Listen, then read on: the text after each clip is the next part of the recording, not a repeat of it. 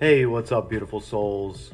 Chad Hafler here with my brothers Eric Dixon and Jeremy Duncan, and we are Lights at the Round Table. In this podcast, we're going to discuss a wide variety of things ranging from spirituality and the metaphysics of reality to the psychological struggles that we face on a daily basis. So, we hope you enjoy. We're grateful you're here, and welcome to the Roundtable.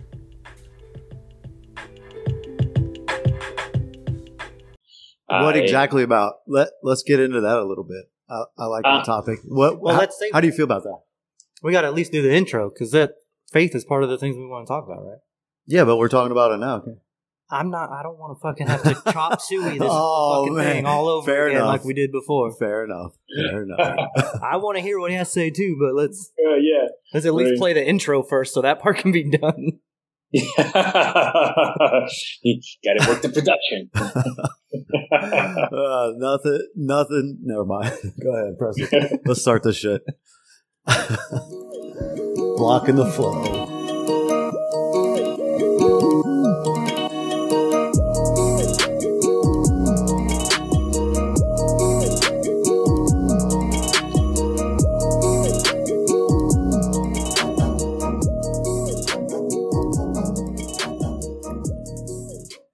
Hey, what's up, beautiful souls? Chad Hafler here with my brothers Eric Dixon. Yo. And Jeremy Duncan.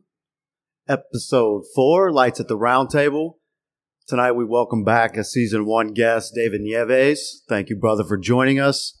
Uh, we're going to discuss a little bit about expectations and how they can lead to uh, a lot of sorrow in our life and, and other negative feelings that we may set ourselves up for as well as talk about faith, uh, not necessarily in a religious sense, but just faith in yourself, faith in the process, faith faith of of greater. So, thank you so much for being with us. And uh, how was your guys' day, David?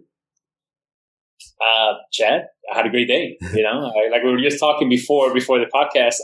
Uh, you know, I, I had COVID, so now um, I'm, I'm, I'm our first COVID survivor too now I feel better. Nice. so, and we were, uh, uh, we, we said we, we started we just started talking about reincarnation. So that that was uh, quite a way to start. Yeah, yeah. Let's let's get right into it. Right, yeah, like absolutely, absolutely, brother. What are your thoughts? You you brought up Sadhguru uh, before we started recording, and uh, talked about your belief in reincarnation. Can you share more yeah, more well, about that? Here's, yeah, most, most definitely. You know, I, you know, science proves this. That energy cannot be created or destroyed. Falls to shape or out of shape. Um, and everything is energy, and uh, even the you know, there's seventy percent of the of the universe is, is made out of uh, what they call uh, dark energy, uh, and then the other thirty percent or twenty nine percent is dark matter, and uh, they don't they they science proves they don't know what it is right? But it, it, it operates 99% of the of the known universe. And then you have the 1% is atomic matter you know uh, and I'm, I'm quoting deepak chopra here. Um, and 1% right which is what we see the stars me you atomic matter. So we can say that it, it can be said that 99% of the universe is spiritual matter uh, that which we don't we don't really cannot touch, but yet it's a it's somewhere it's still it's still there.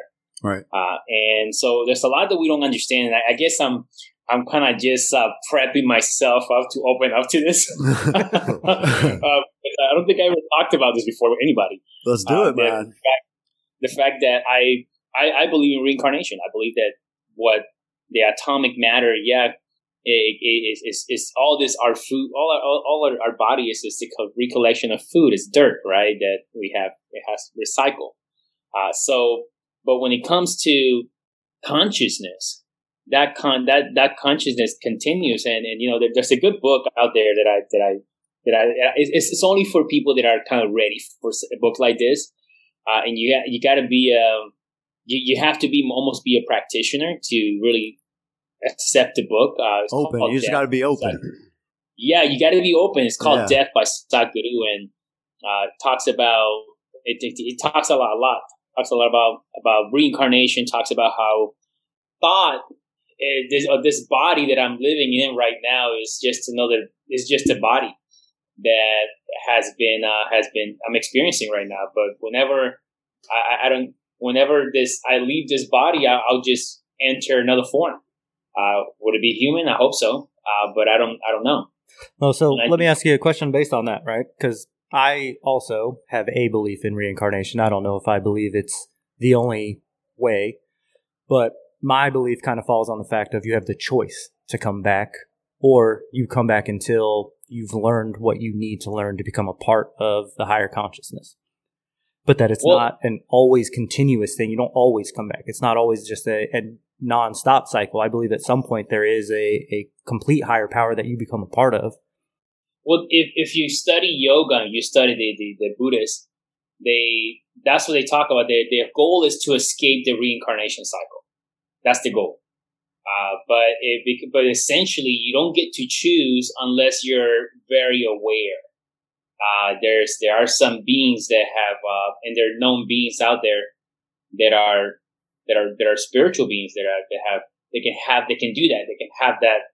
But technically, but te- but usually, it's the tendencies that that people are whatever tendencies you have is what you're attracted for attractive. For example, um, one of the things, uh, and then again, this is not within my experience. I'm not like a, a expert on any level expert on, on reincarnation, of course. Um, but like if, if a tendency, if, if let's say if a tendency of an individual is a strong tendency of gathering, right? This could be uh, this wealthy individuals that are just uh, enough is never enough. They just want to gather, gather. In their next life, the universe doesn't know anything but the tendencies. So in the next life, you might be an ant that just likes to gather stuff. Oh, yeah. that's an interesting perspective. I like that. Hmm. Yeah, so it's just the tendencies that that whatever strongest tendencies you have, you might be a you know one of those beavers collecting woods and putting it creating so, it. So what if the opposite? What if you come back to the opposite effect to live the other end of that spectrum in a dualistic reality of Earth? Like, what if you're that gatherer collecting and hoarding all these goods and, and belongings, and on the tail end, you are born in, in extreme poverty. I kind of, you know what I'm saying? Like to to learn the full spectrum, you know. I don't know, just a theory. I, am no expert on anything, but I, I know, explain that. Explain that to me. It could be infinite, right? I mean, it could go any way. So, like in a in a dualistic reality, like we have as humans, like good and bad, black and white what if in one life you live an abundant life where you perhaps uh, are over uh, indulgent and hoard goods or uh, energy, if you will? If everything is energy, you hoard energy in a sense. And what if mm-hmm. To learn the full spectrum of that, you are born into poverty where there is no energy to be harnessed? except you know internal life force energy. But when you're in that but you got to find a way to create like it's right. And yeah. when when you're born into that extreme poverty you're going to live in your root chakra and, and it's going to be fight or flight your whole life. You know so what if on a soul level you have to to experience that full spectrum instead of the tendencies? You know what i'm saying? Does that make sense? Mm, yeah yeah it, it does make sense uh, and, and, you know, obviously, everything all, all, we're doing here is speculating. For right sure, now. man. That's the fun part about it, man. That's so, that's what we do but, at the round table. but it's it's a uh, you know I because I because one thing I you know again science proves there's there's there's there's multiple universe theories. You know, I was just watching Cosmos yesterday at you know at, and they had a great uh, you know they were they were talking about this you know multiple worlds and multiple uh, universes and uh, it, they're saying that they might in, in yoga, uh, the number 84 comes up a lot. Uh, and, and it has to do with, you know, in, you know, one, some of, some of the yogis talk about how that the Big Bang had happened for 84 times and they, they can, you know, it's within their experience of whatever it is they, they're experiencing. Uh, uh, so, but I, but I always wonder, I wonder that, I wonder if, uh, hey man, if uh, is, is, uh, is this thing that, that I mean, if we're living multiple multiple realities, uh, are we jumping from reality to reality energy, or would we, or we stay within our own universe? You know what I mean? I, I think we're we're multidimensional, and it just depends on how we choose to shift. Hey, I, I, would like to think that I'm more multidimensional for sure. Uh, it, it, it, seems like um, I I had a I had an experience. I don't know. I don't know if you guys ever done psychedelics before, uh, but Absolutely. I, I I had an ex- I had an experience uh, where uh, I did some shrooms about six months ago. This this was during COVID too, uh, and I was at home. Obviously, you don't do anything, so I'm like, all right, you know what? I'm gonna I'm gonna go do this, and uh, it was I had a multi-dimensional experience. It's even hard to describe it. Uh, I, I, it's undescribable what I what I what I have, but I, I I was traveling through dimensions and experiencing different dimensions uh, from from the smallest particle to the to the to this biggest galaxy cosmos. I felt like I was experiencing it and seeing it, and I was like, I, I got done. I was bawling, crying afterwards. I thought it was so beautiful. uh, but it was, uh, uh, but so I, I, I believe that too. I think, I think that we are multiple, multiple dimensional beings. Yeah, I think what the fungus does, man, it, it tunes us back into Mother Earth and and the oneness of things, and it shows us that we're multidimensional. So, to answer your question, yeah, psychedelics have been a huge part of of my evolution and um, where I've come to to find myself and how I view things of spiritual happenings, psychological happenings, metaphysical things, and, and how they're all related. And, and, that's what the mushroom has shown me. It's all related. And, and to, to go back to science, science is also proving that science is changeable within the, from the observer standpoint. So depending on how you want the outcome and your expectations of the outcome, these scientists that are conducting these experiments things are being altered just based on how they're perceiving it and the energy they're putting towards it. So every outcome could be different. You know what I'm saying? Does that make sense? And yeah, we and yeah, we get in this mainstream of of th- thinking, and if it doesn't f- find its place in that mainstream, we dismiss it. But how limiting? I mean, how linear uh, uh, of our ego to do that to us to rob us of that multidimensionalism, if that, if that's even Mhm. a word, you know. but isn't that crazy? Yeah, but I it, mean- it, it, it is. They've been talking about that for for decades now. I mean, MK Ultra and all the other stuff that the government did to manipulate frequencies, dimension, vibration to Well, to keep us bogged down and keep there's us. a reason they stopped the psychedelic era in the 60s Yeah. and 70s you know there's a there's a reason Yeah. and, and there's a lot of reasons actually but to shut down uh, science that they were funding it, once they realized like oh shit this is turning our best professors into like against us like speaking out against us how we are the the machine it's like damn these are really intelligent people I read something that they're using, they're starting to use it again. Uh, yeah a lot. huge DMT and, and, and mushrooms in order to uh, help people who have addictions and um, Yeah. uh, and are, are also suffering from PTSD. uh, the PTSD, military. addictions, any kind of like there's a lot of muscular Depression. yeah, depression, a lot of mental illness, muscular Yeah. deficiencies and stuff. I mean, there's there's a lot going on. all of Yeah, all yeah. of all of Silicon Valley. eh, That's they talk about openly how they microdose with psilocybin and, and LSD to to open their their channels and to to tune into that multidimensionalism that we rob ourselves of. I mean, these are the people that are creating our reality with technology using that. You know, that's a powerful statement. Yeah, on a daily basis, man. Yeah, well, that's what microdosing Yeah, is. I know It's what I'm like saying, a- but like so microdosing, those of you listeners that don't know what it is, it's it's basically taking a minuscule amount of these uh, compounds to, on a cellular level, change and shift the way you perceive things, and it kind of takes you out of your uh, default mode network, if you will. the autopilot. Yeah, yeah, yeah. That autopilot, that programming that is instilled in us from uh, incarnation, essentially. Um, it, it takes you out of that default mode network and shifts and opens up different parts of your brain. So, by the physical world and by uh, the psychological world, you're going a different route. So, and it's all connected, and it, it's really beautiful studies. Actually, this is the third year in a row that the FDA has approved and called these substances breakthrough therapies. So now that that's saying the government is dumping millions and millions of dollars into these programs again, and, and that's a really beautiful thing. And I think that speaks to where we're at in our human evolution as far as consciousness goes. Like they are from Mother Earth, they are part of us, and, and we're getting back to that. And, and that's the healing power of Mother Earth and and how infinite we really are. What do you What do you think about um, as far as the um, what has consciousness? Like, do you think like this, this table has consciousness, the mic, uh, and every uh, every everything whether it's considered alive biologically or not?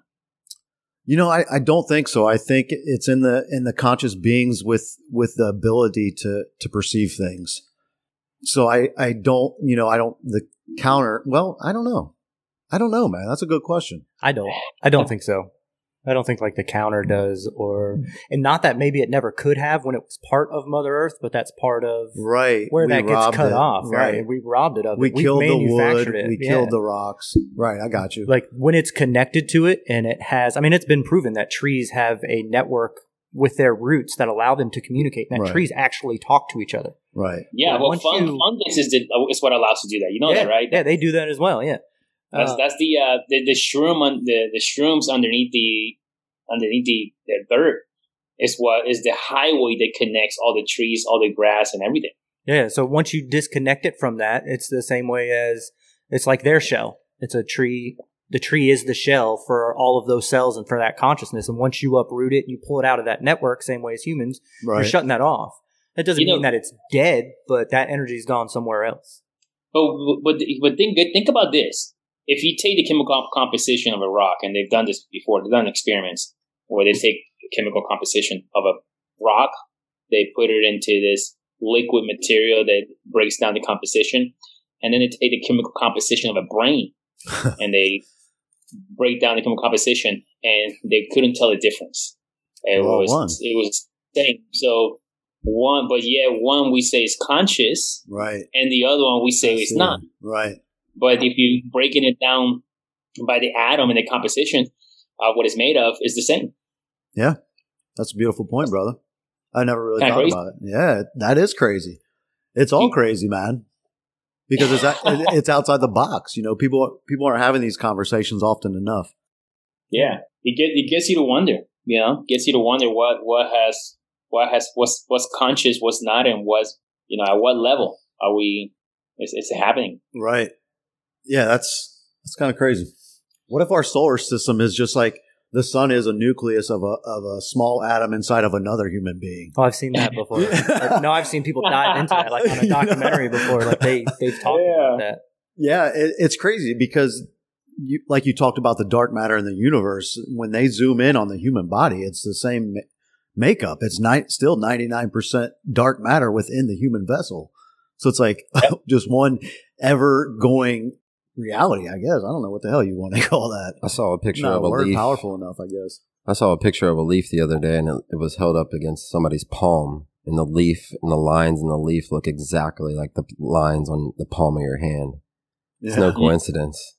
Right. Yeah, it's, it's the same thing where they look at the, the neurons of a brain, and then they they look at the uh, the clusters of galaxies, Yeah. Yeah. and they put it next to it, and the neuron you know looks looks exactly the same. Yeah. It's uh, Yeah, that's a theory that's out there. If you've never researched it, look it up. There's some crazy rabbit holes to go down with that. Oh yeah. I've, that's where some of these questions come from. and the rabbit holes I've dove down. But no, I mean thinking about it like Oh, like yeah, like, like you described saying. it, like that theory. There are actually people who have dived down that rabbit hole already and tried to find answers to to prove that that's what's happening.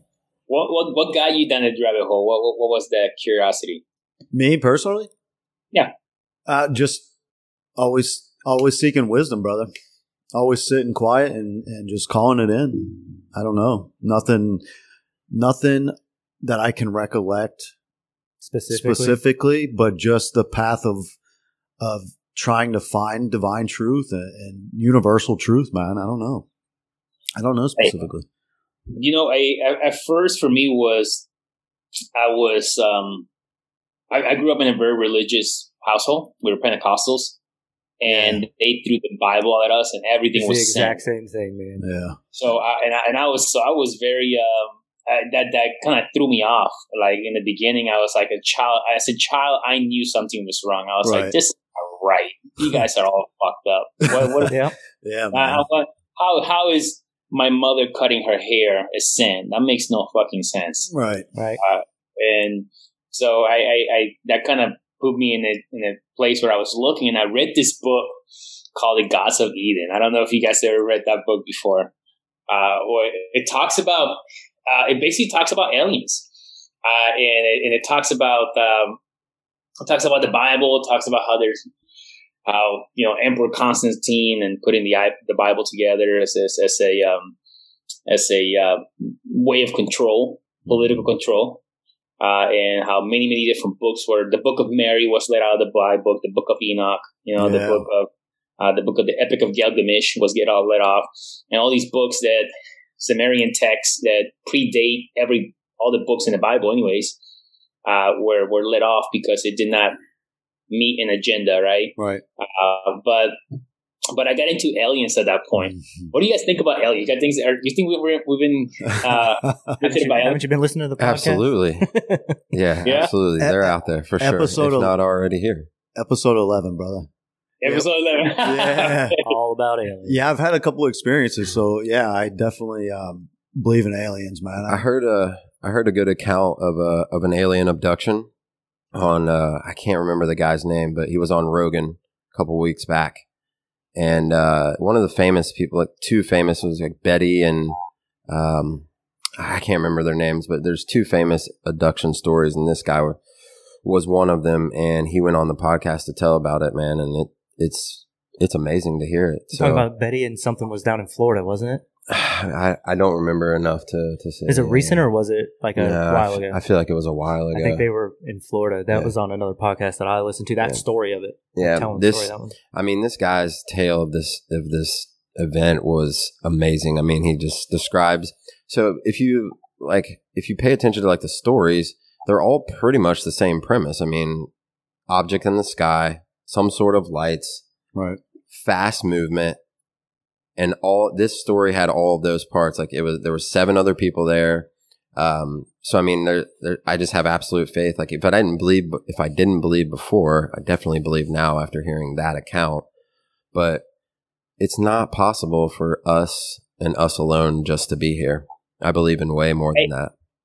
I at first, but I, at first I didn't think of it. I was like, man, why would anybody want to like? And if you're alien, why were you gonna come here? And if you're gonna if you're gonna come, why are you not gonna make yourself known? Kind of deal. You know when you go to like Gatlinburg, Tennessee, to kind of uh-huh. check on like artif- like artifacts and stuff like that, and hmm. old things and old monuments and stuff. Well, I think aliens are a future version of us coming back to check out the old stuff. I, that's I, I suppose that's a possibility. It's not within You follow realm. that? You know? He talked about that in the alien episode, and I kind of want to amend because I said I disagree. But you know what? Now that we're talking about reincarnation, what if that's exactly what fucking aliens are? Like, what if so far down the road you've gained a certain, you know, ascension level, essentially, and you're coming back to look at yourself. to try to look at yourself or guide others or teach other people how to get to another level of consciousness, to reach an ascension level that you're at. yeah. Have you heard of uh, Top Gun pilot and um, David Fravor? Yeah, Yeah, Fravor was on Rogan too.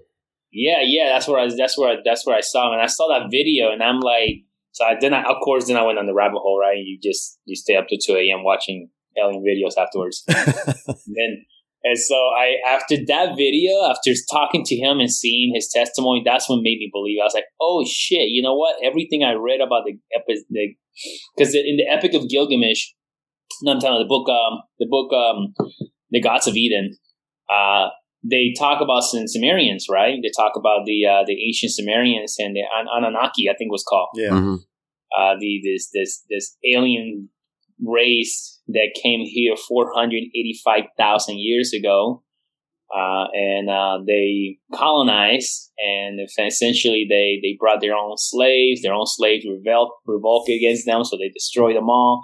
So they decided to take a mix and do do genetic engineering to uh, create human beings, which is um, you know, if you think about it, if you really did think about it, I mean, we're only one percent away from a fin- chimpanzee, right? Right.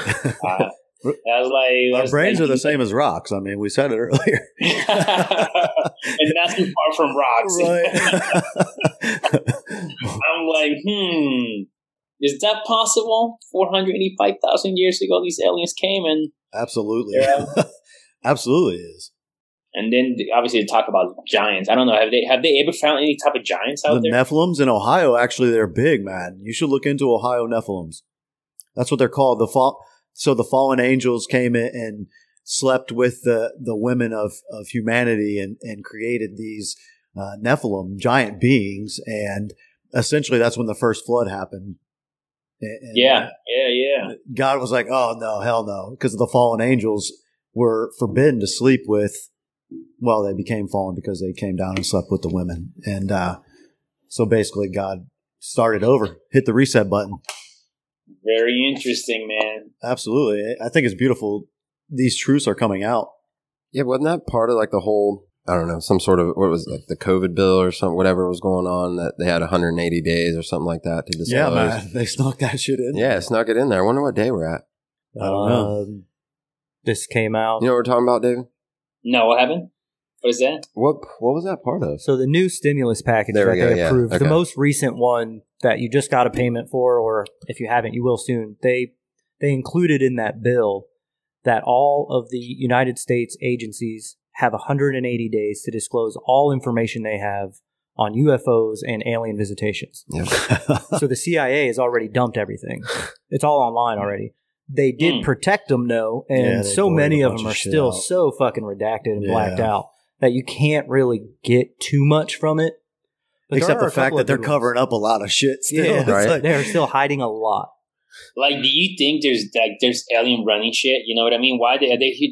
Are they here just chilling? Because like if you look at David Fravor, he talks about how that how this and you got to look at you got to look at his testimony. Look at that video. and his testimony, he talks about how it was just hovering over the water. It goes down the water, comes back up like this this this spaceship that does not that can move sixty miles within a second. Uh, so you know, if, if they're here and they're here, maybe on a holiday, hey, hey, honey, you know, the aliens family come come to Earth for a holiday, uh, and their you know their spaceship is so advanced that we they don't they don't give a fuck. They just they just they just cruising all around. Or do you think they're here running shit? You know what I mean? And they never left. I don't think they're running shit. shit. A lot of the stuff that I've read says that they're not allowed to. They're not allowed to interfere with or direct or run another civilization. All they can do is offer guidance. Like we have to get to the point where we're allowed to be a part of the galactic community on our own. I mean, that's just shit that I've read. It doesn't mean Right. that it's true. Nobody knows, but I kind of agree with that. I don't think that I don't think it would be right. You know, the same way that activists try to tell human beings that they shouldn't be fucking trying to control the dominion of any other species on the planet and that we should respect that. I kind of feel like it's a universal principle to like a universal law. yeah, to allow people to come into that But we still reality It. on their own. I mean, I mean, we have dogs and we put fish in little glass bowls Yeah. and shit. Like, how sick is having a fish tank? But that's Especially like a goldfish. There's activists say we should. You just take this one thing and put it in a glass bowl for your entertainment. And you don't even pay any attention to it. So I mean, I wouldn't say that there aren't people or aliens, you know, trying to influence or you know, in connection with people in positions of authority. But I don't think that as a whole, Have- someone's trying Have to you guys control us. ever heard of David Icke? Yeah. Yeah, Yeah, he, he has some pretty fu- on some pretty out there theories and talks about the uh, The, The- lizard people. the lizard people. The yeah, reptilians running shit. reptilian running shit. Exactly. Yeah, yeah. Absolutely. What- I think that's what do you part of the gl- I think it's part of the opposite of what Jeremy's talking about, that galactic federation that follows universal law. Like with I think there's good and bad beings of Yeah. every race, and I think quite potentially I think there could be some truth to it. Now I think we take things too literal as humans. I don't think they're obviously not reptiles, but descendants from that species perhaps or or um, of that soul lineage, if you will. Uh, I think that's very possible. yeah. And I, I mean, I'm not opposing the idea that they're, like I said, they're in positions of influence. I think that they might be trying to take control or trying to push, but I don't think there's like any one person or alien or group of aliens that is specifically in charge, literally controlling everything. I think that they might be vying for that, trying to. Man, and, and and snakes and reptiles have always had this this this mystical thing around it. Yeah, I mean, it's Mhm. in the Bible. Like the, Yeah, from the Bible to you know, even if you look at uh, the cathedral uh, inside the um, uh, uh, right right there in, uh, The in- big in- snake. Yeah, yeah, yeah. Even It in looks like a Egyptian snake culture. in the eyes, and you can see that. You know, and there's there's also snakes everywhere, like like paying homage to snakes. And it's interesting because in the in the yogi culture in India, you know, they they talk about they openly talk about how snakes are the only aside from us human beings are the only beings that can possess other beings uh, and um, and the essence and spirits can possess the snakes can possess other other beings, and which is interesting. Yeah, especially if you're talking about reptiles running our country or the world, essentially. It's definitely Yeah. interesting. Yeah, I mean, Yeah, even as far back as Egyptian culture, I mean, there's a lot of snake and reptiles in the hieroglyphs, and even back in Greek culture. I mean, look at fucking Medusa; she's got snakes for her hair. I mean, they Yeah. they pop up a lot. Yeah, they they do. Uh, I don't know. I'm I'm I'm I'm, I'm into all this shit. I, I I- I sometimes I go into the into a rabbit hole as well, and I'm, I start looking. I start connecting the dots. Like You're hmm. at the right table, brother. yeah, man. I um I think there I think there's truth in- a lot of a lot of those messages and I don't know, man. Yeah, the truth probably lies somewhere in between. I mean, For sure. you've got all these different theories, ideas, religions, concepts of multiple. I mean, thousands upon thousands of explanations and theories going on. The truth is probably a, a tidbit of all of them. What what if the people that we are calling reptilians are just people that are operating from their reptilian brain? Like you know how we have a reptilian part of our brain. You know, what if that's like a whole operating spot that these people are operating from, and we're like they're reptilians, like lizards and shit, but it's just them operating from that part of their brain. Or what if in a You different timeline it wasn't the fucking monkeys and the apes that evolved into know, humans? shit. it was the reptiles. Right. Different timeline, different dimension. Reptiles were the ones who evolved to have conscious thought and communication and farm and evolve. It'd be a funny society. Just saying. Aren't we a What do you think, society? David? Yeah, That's true. Yeah.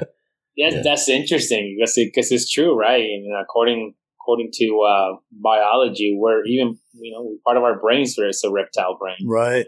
So it's, it's very very interesting to So- me. Is that it's fascinating to, to think about and get to think about this and the possibilities of what can uh, what's really out there and.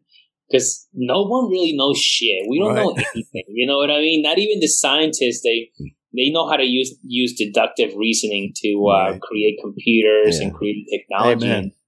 But at, at- the end of it all, uh, no, no, they don't they don't know what it what an atom is made of. They don't know where it came from. They, they don't know what dark energy, dark matter is. Nobody. I mean, the, the little bit that we do understand is like not even a, not even within a cell. We still don't even know what the entire entire cell of a human being cell. So uh, we just it, the possibilities of what can what can be true and what can be done, uh, and what we- we're capable of, most definitely, Mm. uh, is um, is in the realm of who knows. It, it- everything could happen. Everything's possible. Uh, Man, I think that, yeah, absolutely. I agree with you 100%. I think that very mindset is what allows you to tap into that creator mode. Like, man, I don't know shit. So let me, let me make up my own path along the way and believe in myself and have faith in myself and the Mhm. universe and, and the fact that I'm living from a pure place and, doing the right thing with pure intentions and, and just love for every body, including yourself. It starts with yourself, but man, that's a that's a very powerful place to be. Is realizing you don't know shit. Yeah, yeah, and, you know one thing that I think this stops us quite a bit and is um, is when we identify with so much. You know, human beings are constantly looking to identify with things, and when the moment you identify with something, you you begin to defend that identity. We go back to this so much, man. This is such a common thing for us. It's great What? to hear David say it, but we talk about that all the time, like how we limit ourselves by placing labels and Yeah, sure. expectations and connections to things that I mean, we didn't Yeah, hit on it- this the first time you were here, but we've talked about it since, and this is a it's a reoccurring theme that we're placing our own limitations on ourselves by allowing ourselves to get strapped down by the expectations or labels of society. Yeah, it's it's it's it's the it's, it's the it's the ego body. You know, Mhm. the ego wants to identify with things and protects that identity at all costs. Yeah. And which is what cre- it has created wars. You know, it has it creates religion. It creates a creed. It creates it divides. it divides a world into different sectors and different different parts of the world, uh, all in the name of creed, religion, and, and identity. That we that we say this is me, you know, this is who I am, and all of a sudden, because uh, this is me, and you, you're you're somebody else you know? And again if we I, I always told this to my friends. I'm like hey listen if you take our skin away and you, all you can see is the atoms me and you nobody can tell us apart. Hmm. uh, nobody can tell us apart. We're all we're all, all we are is just energy ex- expressing itself uh, within a the, the body that you're currently living at for now. You know it uh, for now keep that in mind you know because later on it could be different you know, at least in my own personal belief it is absolutely brother takes me back to college. Like a couple of these conversations that we've had, right? And I don't, it's so funny how many memories this fucking podcast has brought up. But I, I kind of literally in psychology wrote a paper about this. And I don't remember what the topic was specifically supposed to be about. But essentially, my theory was is there any such thing as a unique individual anymore? With social media and with everything else and with everything, with all the information that's in the world, does anybody actually truly have their own genuine thoughts? Or are we stealing like a, am i hanging out with chad so much that a bit of his personality is becoming mine? And even if it's a You're one millionth percentage uh, you know point zero zero zero zero zero zero zero one percent of chad's personality now that's become a part of me and i'm no longer my true self and then you do that with eric and with every other person that you've met and it can just go back to maybe that's the way it's fucking supposed to be. We're all one. We're all connected. We're all, you know, we fight so hard to be an individual. If we just fucking let go, that's when your authenticity comes out. That's what I'm saying. But for sure. But so many people, you know, you want those connections. It's important to have those connections. But I, I find it hard to find somebody who isn't affected by the people around them in such a degree that they don't adopt a certain train of thought or mannerism or you know, personality change or you adapt to fit in with people. Like it, I don't know. It's just I, a I feel like a shifting thing. I feel like I can genuinely say that I don't. You don't think so? No, I don't. That you don't what? Like, um, pick up on other people's realities to to integrate it into mine. Like I, I think so. I'm, every thought that you've ever had your entire no, life. No, no, no. That's not how science works. Okay, but no, but in the quantum still, field, that energy is always there. You know, but you're saying? still taking somebody's theory that came before you, and if you believe in a percentage of it, a percentage of yourself is based off somebody else's theory, not your own. But the thing is, it's not that somebody's theory; it's the the field's theory. Actually, and you look at inventions, man, that people haven't like great inventions in our time have been thought of by three and four people at the same time in the same time frame in a totally different part of the but that's my world. point that's right, my right, point right. is that we're all connected to one so right. even if we are a part of the people that are around us that's the way it's supposed to be but right. we try to limit ourselves by placing a label on it and saying i am unique i am this i am you know it's that whole thing of being a human and the human experience placing okay, a limit on it wanting to be unique just let go of it accept yeah. the fact that we are one that of course we share ideas and theories because we're fucking supposed to yeah. We have this thing inside of us that we're always trying to feel connected, which is why we, you know, we look at a tree and say, "Oh, look at that tree," and we narrate it in our head. Right. one way or another, we want to feel connected. We want to feel like we control, and that's that comes from. It almost comes from a place of evolution where 500,000, 200,000 years ago, we we as the species uh, developed as hunter gatherers, and we were in tribes of 150 people. Uh, essentially, our, our brains evolutionized this thing called mirror neurons that I, I hang around with with Chad and Eric. Um, I become like Chad and Eric, start adopting their their mannerisms, their attitudes, their uh, everything. you know, I start adopting, and they, and they, this is a clever way for Chad and Eric to like me. Mm-hmm. Uh, and because if we don't, if you, we don't like each other and we're in a group of 150 people and there's trouble within the clan, somebody has to go.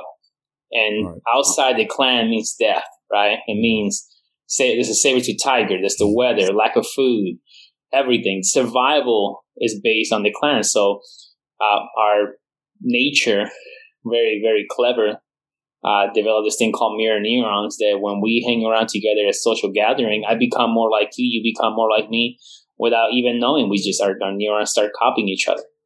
Uh, and and it's a survival mechanism, right? So it comes from a survival place. Uh, but I think one thing that we have done very well now in this time that we're at today is we we have organized our survival process perfectly, right? We don't. Mm. I, I, I have apples, oranges, and onions in my fridge. I didn't have to go and grow that shit. Right. I went to the grocery store, right? right? So it was very easy for us to go in there and grab it. So our survival has been well managed and adapted uh, within the society. So now the question is, do we need those mirror neurons to for us to, which is also a part of the reason why people are so freaking attached to, hey, I gotta, you gotta, I want to be light, right? Because there's something deep inside of us that just cannot stand not being light, cannot mm stand being criticized by our peers and other people. You know, they, they this is the reason why people don't go, don't start podcasts, don't start businesses because they're afraid of the other people's opinions because somewhere inside of them, uh, it meant long time ago, right? The, the, evolution memory that's inside of our cells that remembers everything, right? Mm-hmm. Um, it's um, knows um, that not being liked within a society meant being meant death, meant not meant, meant lack of survival. Uh, so it's very, very, very interesting. Uh, that and, and of course it, it takes awareness, right? Awareness. I, t- I tell my fiance this all the time. I say, listen, awareness is the beginning of everything mindfulness of thought is is everything. Is is is if if you can do that, just that one thing, you are you're you're ahead of everybody. Just mindfulness of thought, and and and of course, um, that's um that's that's a practice. And when you practice that, you're you're able to start seeing things that you have picked up throughout your life that are probably not serving you and you can you can then create you can start to change those tendencies. I feel like you're working your way back to Eric's favorite quote from you. What's the next thought? Yeah. What's my next thought going to be? What's my next thought going to be? Next thought going to be? Loved it, it, dude.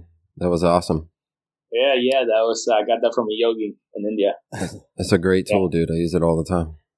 Yeah, I wonder what my next thought's going to be. Mm-hmm. It's like it just it brings brings you back to center. Puts the brakes on it. yeah, puts the brake on it. I was like, oh, and it's uh, and it's great. It's great. Now, what do you what do you think? Because this so there's so many religions that are based on on just believing in faith, right? Um, what do you think about? What do you what do you what do you? I mean, but at the same time, there has been horrible things that have been done to human beings. The worst things in history were done faith. because of faith or religion. Right? Yeah, the people have been slaughter and murder, you know? I mean, look at the Crusades. Uh, like, mass genocides have happened in the name of God. Yeah. I mean, and that's just one religion. Many others that have, have been yeah. there.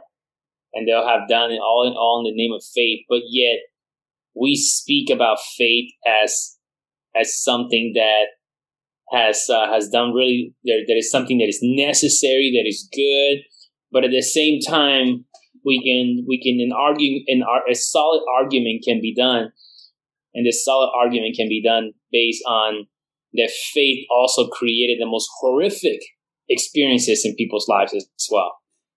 Um, what do you think about that I mean, what is your definition of faith, though? Um, it, I, I think it. I, I, I'm gonna stay very um, Stop. believing without seeing. How about that? I think that, and which which is what's dangerous, right? Right. But at the same time, yes, you want to believe without seeing, but that's that's and that's there's there's two sides to the coin, right? Because you can believe without seeing, but you can believe without seeing and do some pretty horrific stuff to other human beings. Uh, you can just just because I, I kill you because uh, hey, if you're you're I'm gonna I'm about to throw you down the water uh, with a big piece of rock tied to your your I'm gonna throw you down the river, a piece of rock tied to your feet. Hey, if you can if you make it out, that means you you're a witch. It means you you're good. yeah, man, don't make it out, you're going cycle. to heaven. Not to worry about it. it's been a constant cycle, and it's not just religion. It's faith in a democracy, or faith in your communist government, or faith in witchcraft, or it, we've done horrific things to each other in the name of believing in something I mean, in Outside any of yeah, in any degree you can name, government, belief, religion. There isn't a uh, topic to where some kind of faith in your belief or a collective's belief against another collective's hasn't ended in some kind of tragedy. I think that therein lies the problem of believing externally instead of creating your reality internally. You know, because when you have faith in yourself, you don't need to fight all that other shit because you know what you're capable of and you know your path. So, do you have So- faith so in anything else, or Yeah, in, in turn, it opens up faith in the universe and, and good things come into your life and good people, and you don't get these shitty situations unless it's like a major milestone in your soul path to learn a major lesson. You know, I think that's where uh, fate and the law of attraction kind of intertwine. so for, for, for your- me and my beliefs. for least. so for you it's about the inside and the way the inside's connected to the outside not how you can put a label on something from the outside and like it's that inward yeah, for i'm sure. I- connected to this so i'm going to have faith in myself because i can affect this and by and turn this and by and turn this and right. and kind Yeah, of that for sure. i like that Yeah, I think there's a an ego god that religion worships and a and a true god, you know, where it's not about control. It's not it's not about government, it's not about anything but Oh, believing in yourself and did that. loving openly. yeah we're the ones who did that i mean it's Well, a- I didn't do it. no but- not not you or me I know, I know what you mean. I know what you it's the human it. it's the My human bad. condition I'll take it's the- that kind of thing like we did that ourselves as a collective to, Yeah, to put sure. that label on it I think those are the dark periods of human consciousness that we're meant to go through to create these full spectrum experiences in humanity so Fuck, man. God becomes fully aware of self. aside from wanting to see another kind of sunset with like fucking multiple planets or stars, I think I think that has to be one of the. Look at David's things. background, I know, right? So fitting. But I think that has to be one of my other driving forces for wanting to know that there's other life out there. Like, how fucked up are we, or did you guys go through this too? Like, it, throughout your evolution, were you just as fucking simple minded and stupid as us? I think you underestimate humans. I'm not saying You just said. I'm not saying every human, but Right, we've I- yeah. undeniably gone through a stage of being fucking idiots. Yeah, but we're also brilliant and beautiful Absolutely. and But that's what we're working creative towards, right? and I mean, that I mean people are already there, man. People are already masters of their own unique artistry, I'm not whatever that talking about a person. I'm talking about as a collective species. I'm talking about people as a collective too, man. I think there's I think there's I don't know, I guess that's the glass half full argument that you and I have. I I think the humans are beautiful and, and powerful and people That's not what I'm saying. what It- I'm it- saying is that we have gone through it. I'm not saying that we aren't on an opposite end where the glass is more full now. I'm just saying as a species, our history, yeah. we've gone through it of these stages of being fucking stupid and mass genocides and world wars and all of that part. You know, I, and if- it, that's that's humans. That's human unconsciousness, right? right. But that's what that is. I just want to know if the other species have gone through that kind of shit or if they were just automatically. Or are you, are you referring Conscious. to, you know, we were once monkeys throwing shit at each other? Yeah. Uh, and like if the are. reptiles were really reptile or the reptilians were really reptiles to begin with, like how'd you get from being a fucking lizard to now your evolutionary story? What was that? Did it look like ours? Or were you just better than us in every way from the beginning? Just different. I don't think it's a better or Well, yeah, just different. Just different. I mean, but you know, I, I think, I think, uh, you know, going back to that, what we we're just talking about faith is, um, I, I think more faith for me, personally, for me in my own personal belief system, is more of a consequence of, of a, of a continuing action. And what I mean by this is like, I just believe that faith, the, the, the, the, the evidence of faith is persistence. That if if I believe I'm going to achieve something, I'm going to persist because I have faith that I see a vision that I'm going to keep moving towards that vision. Right.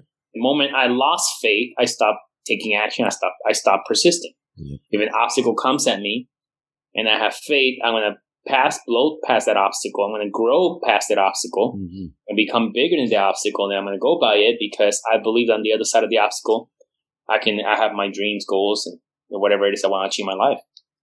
But I think I, I, I that's, that's how I see faith as far as more of a continuing action based on a vision or a belief that you can achieve a, a desired outcome. Right. I like that. Yeah, because for sure.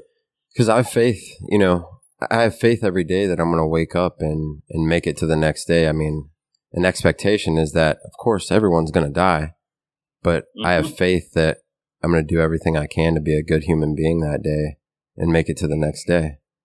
Like that, that's my faith. Mm. So I like that you said like a continuous action. Yeah, I mean, I, I don't know if you guys ever seen that. There, Tony Robbins talks about the six human needs, and that there, they are in um that we have, uh, and and it, it it partakes part, part, partially. It has to do a little bit about with that as well, with faith, and and part of it is, uh, for example, the human need of certainty, right? Uh, we we all, all need certainty.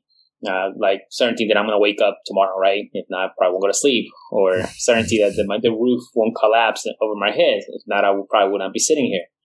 Like we all need a certain amount of certainty, and then at the same time, we also another human need is that we also need a a certain amount of uncertainty or variety, right? I think uh, probably men more than women uh, need more variety, uh, and we, um, you know, we just said natural things we have to. That's why we we love watching new movies. You know, it gives us a, a level of uncertainty. Or, or or or if we watch a movie that we do like because we've seen it multiple times, we, are certain that we're going to get the entertainment. So that's a that's a level of certainty. Uh, and, and, then you know Tony Tony talks about significance. We're all looking for significance, connection, and love is the other one. We're all looking for connection and love, uh, growth, and then contribution, which is our six basic human needs that we're all needing. And every time those needs are met, that four of those needs are met, you usually create a habit. Uh, like uh, there's something there. There's some people that they should be they, they should drop some negative habits they have, but they don't. Uh, or maybe they should drop a relationship that is toxic, but they don't. Is because they're getting something out of it, right?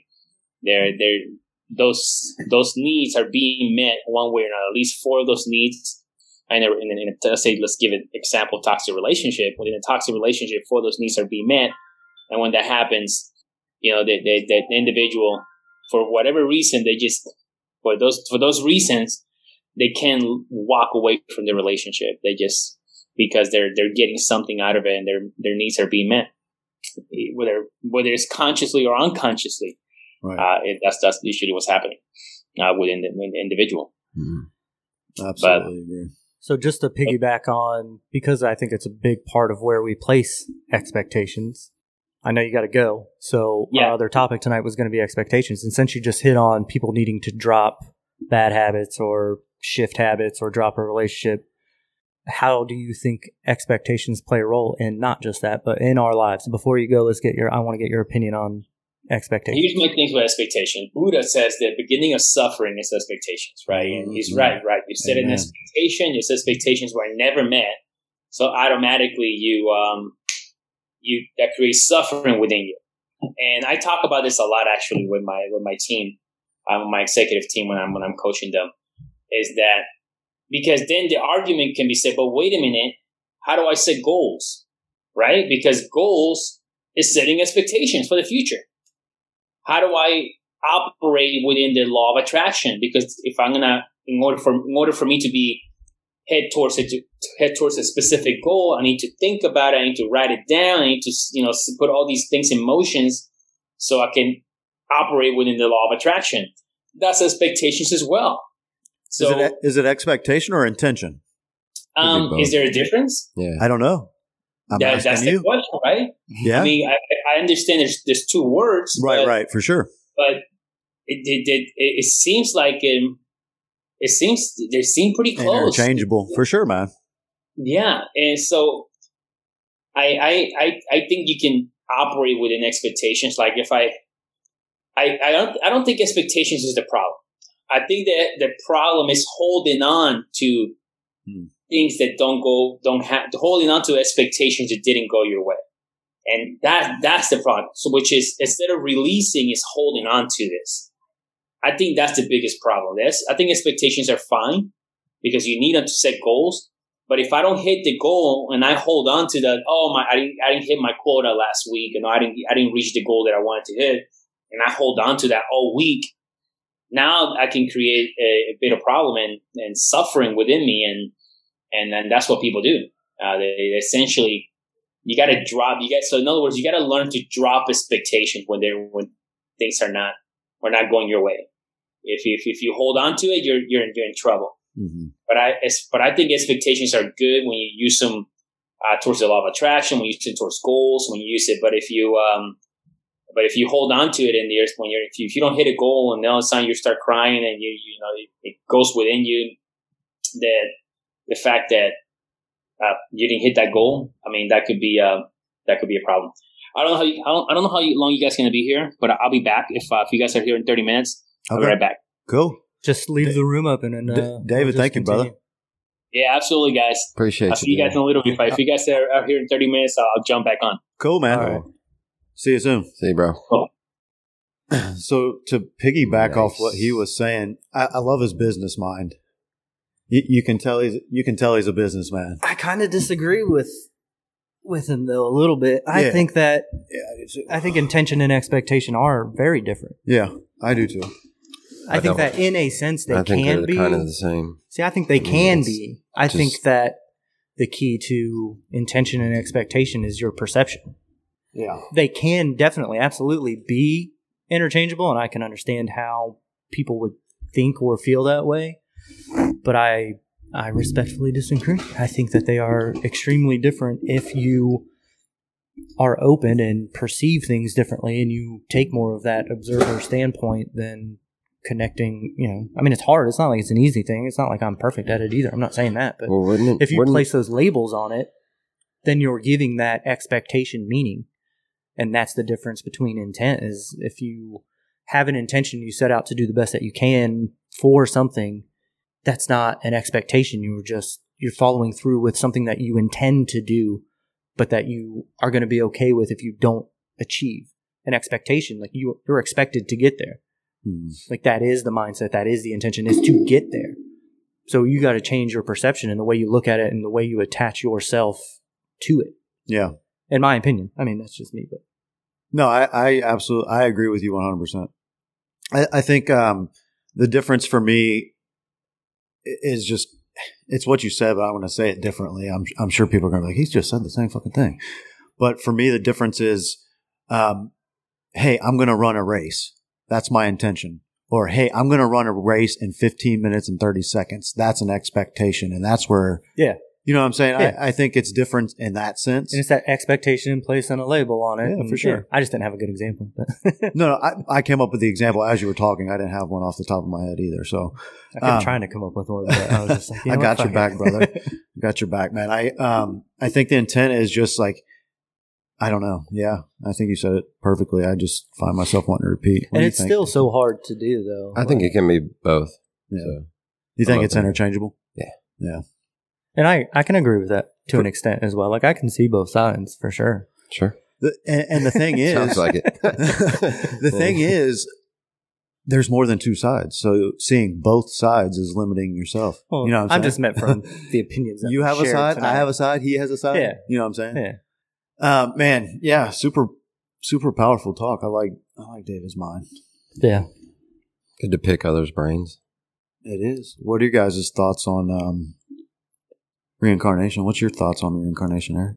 I think we, I think we expire at some point as far as a physical body. Yeah, That goes in the ground. right. But we, whoever we are, or I is, that consciousness goes somewhere else. Yeah. It goes to another dimension. It goes to another.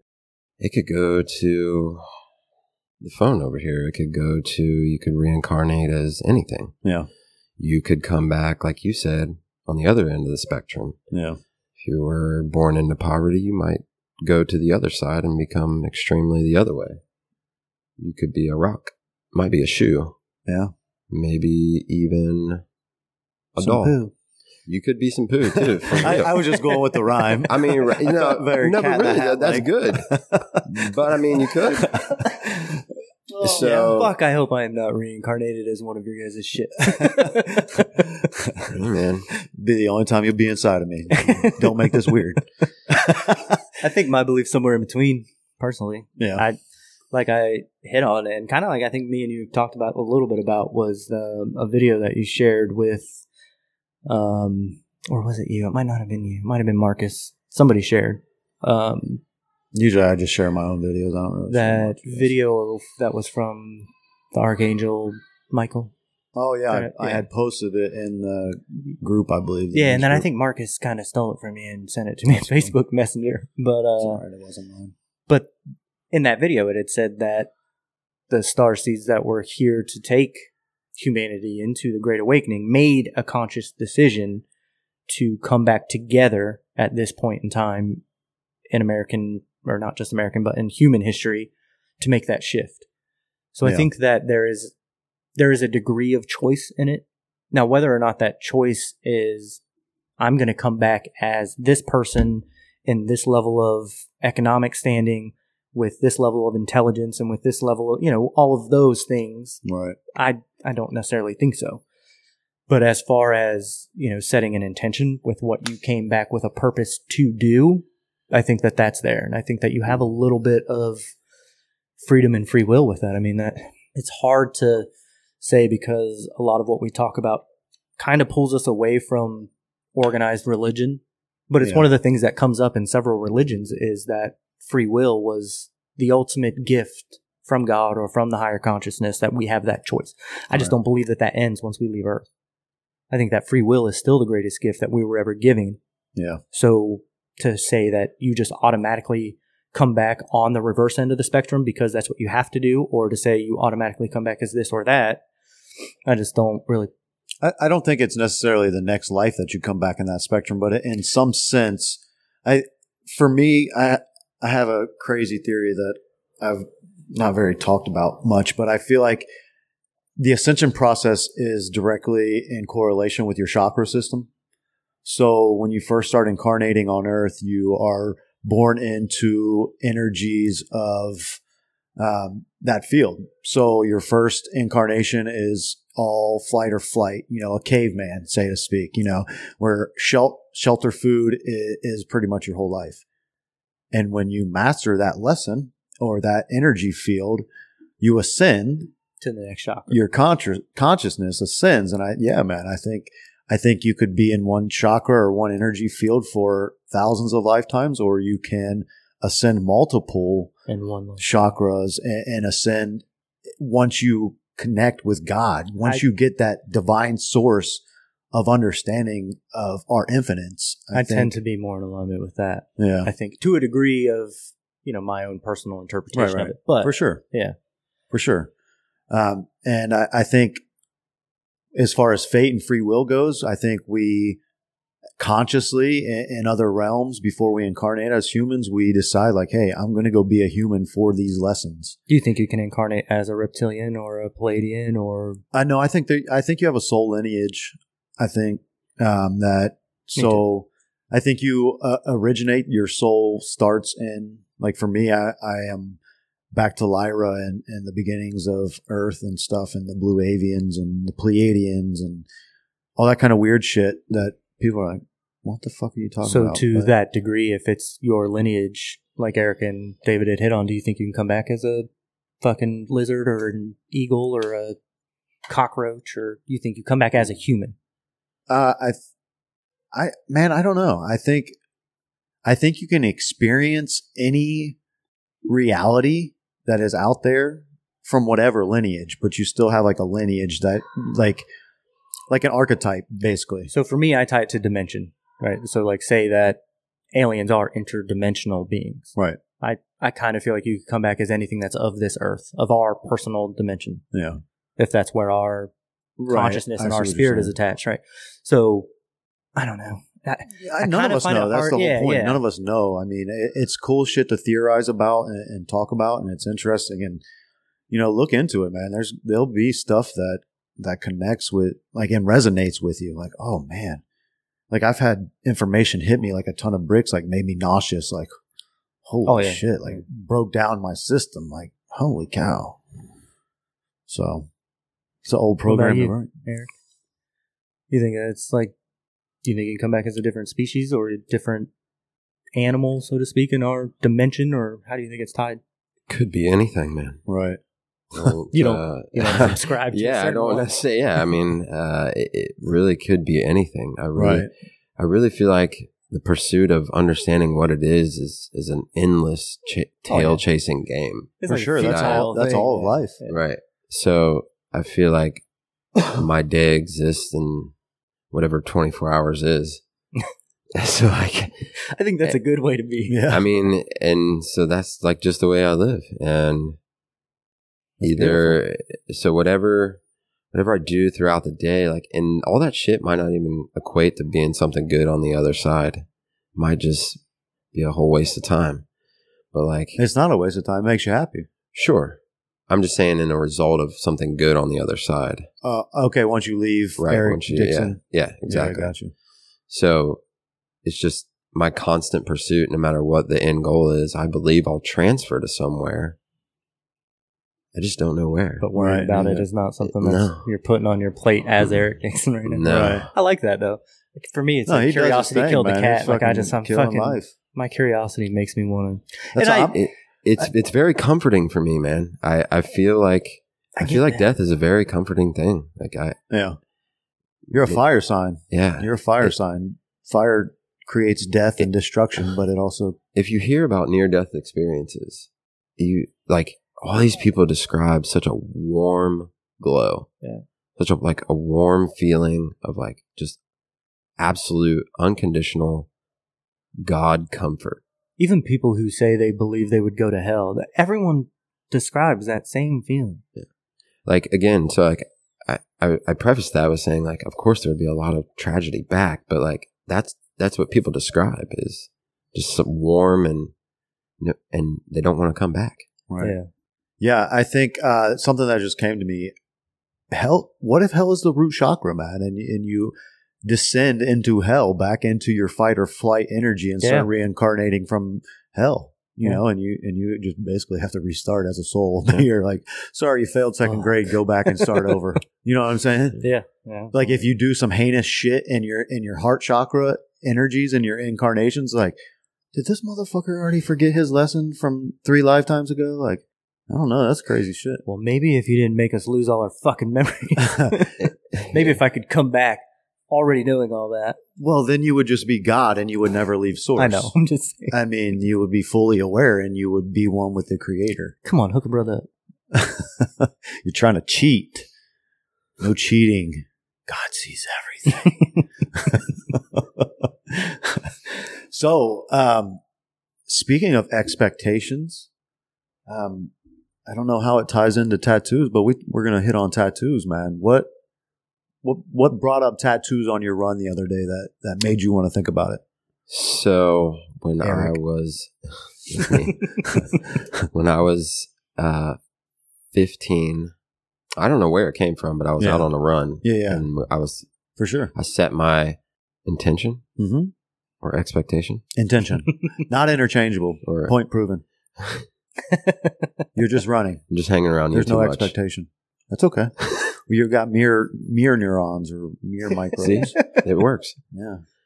So it was uh so my intention was to think about podcast topics on this run. So it came from that. And then I just started thinking about my tattoos. So the first one I got was uh on my right arm when I was 15 maybe. My mom had a sign for it. It was on spring break. I'm pretty sure I was drunk at 15 on spring break.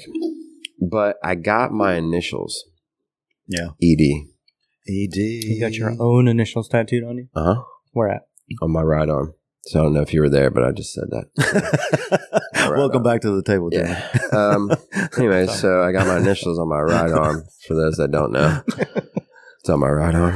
Um, We're at. I got my initials on my right arm. Oh, okay. Cool. So One more time? We're at on your that's right too arm. much now. Come Your on. shoulder. And I remember it came from Sonny. So Sonny Patel. I wanted a tattoo because it was cool. Yeah. Naturally at 15. Yep. Oh yeah. I had, I had no desire to, like myself. Why would I get a tattoo? Right. Like, Yeah. what could I possibly get that would be Exactly. cool enough for me? Yeah. So I got my initials. Hell yeah. So yeah, you know me. you Like as that. Say it again. You're like ED, like that person. So I caught I caught a lot of shit from ED, obviously, Right. like erectile. Erectile dysfunction. Yes, exactly. I caught a lot of shit from it. But I think where the thought came from is when I was out running is being myself Yeah. and who I am. And that was like the first fucking sign Yeah. that I was going to be myself. And I was going to encounter a lot of shit along the way, Yeah. but I being see my where you're going. but my, but being myself was ultimately going to be the place where it started. Yeah. So that's where the thought came from. Oh, yeah. That's beautiful. I like that. Me Uh, even though it's kind of like you got your own Even though you're on The story behind it is, I mean, I like it. I mean, mean that's it. it's just yeah. I mean, it, Here's Jeremy. it you know it was me at that age, whenever it was, but like just being myself has always been the the lifelong growing point for me. Mhm. So, so that was the first one. Uh, I got it, and it's still it's still there. Believe it or not, on my Where right at? on my Okay, right arm. cool. Um, so I got that one. That one was good. And then the left one on my left arm, I have a memorial that was uh, that was drawn up by Nick Miller to Katie and Brandy, Katie Ayler and Brandy Cook. So two girls that were super special to all of us in this group and many that are listening. They were killed in a car accident, and uh, I got a memorial of them. It is a cross with wings, and it's got the date that it happened, uh, eight twenty seven oh two. Um, so that they're always there with me on my on my left arm. So, uh, so that one's on the left arm. That that was a big one, and then the one on my chest is one that is the biggest one. It's two theatrical masks. Mhm. One's sad, one's happy, and it says "Live now and die later." So it's a combination of things. Um, when I was a kid, not so much now. Um, even though being behind this microphone feels pretty good, Mhm. but being being behind a mask is kind of where I lived as a kid. I learned early on that kind of telling what you wanted what you wanted to say wasn't necessarily a good thing. Yeah. And I learned it pretty harshly a couple times. So what I learned is I could put on a mask and be somebody else. Yeah, I think a lot of us lived there for a while, especially as kids. Yeah. I mean, we've talked about it before. I think people So- still do it. Yeah. Oh, absolutely. I just think that more so as kids that, you know, I think that is probably, at least for me, the time in your life where you don't know yourself to the biggest degree and you're just trying to find a place to fit in and, and get that sense of self. So I get that. Yeah, so uh, you know, and I was able to carry that mask all through. I mean, high school, uh, part of college, and then up to the time where I got the tattoo again. And another just kind of synchronicity. Just now, it's like that's kind of when the change started to happen. So Isn't that crazy? Well, fuck, you know, Yeah. I relate to it because we've talked about this a million times that I, this is the first time in my life I've wanted to stand still, stop running and Yeah. changing scenery and living behind some kind of mask. So, So yeah, and the live now and die later. That's that was a uh, a line from Lil Wayne.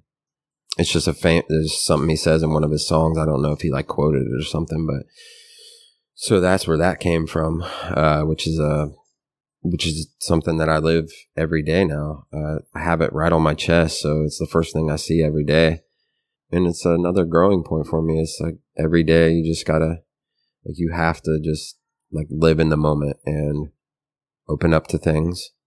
Just not be so one sided. it's a hard thing to do. It's extremely hard.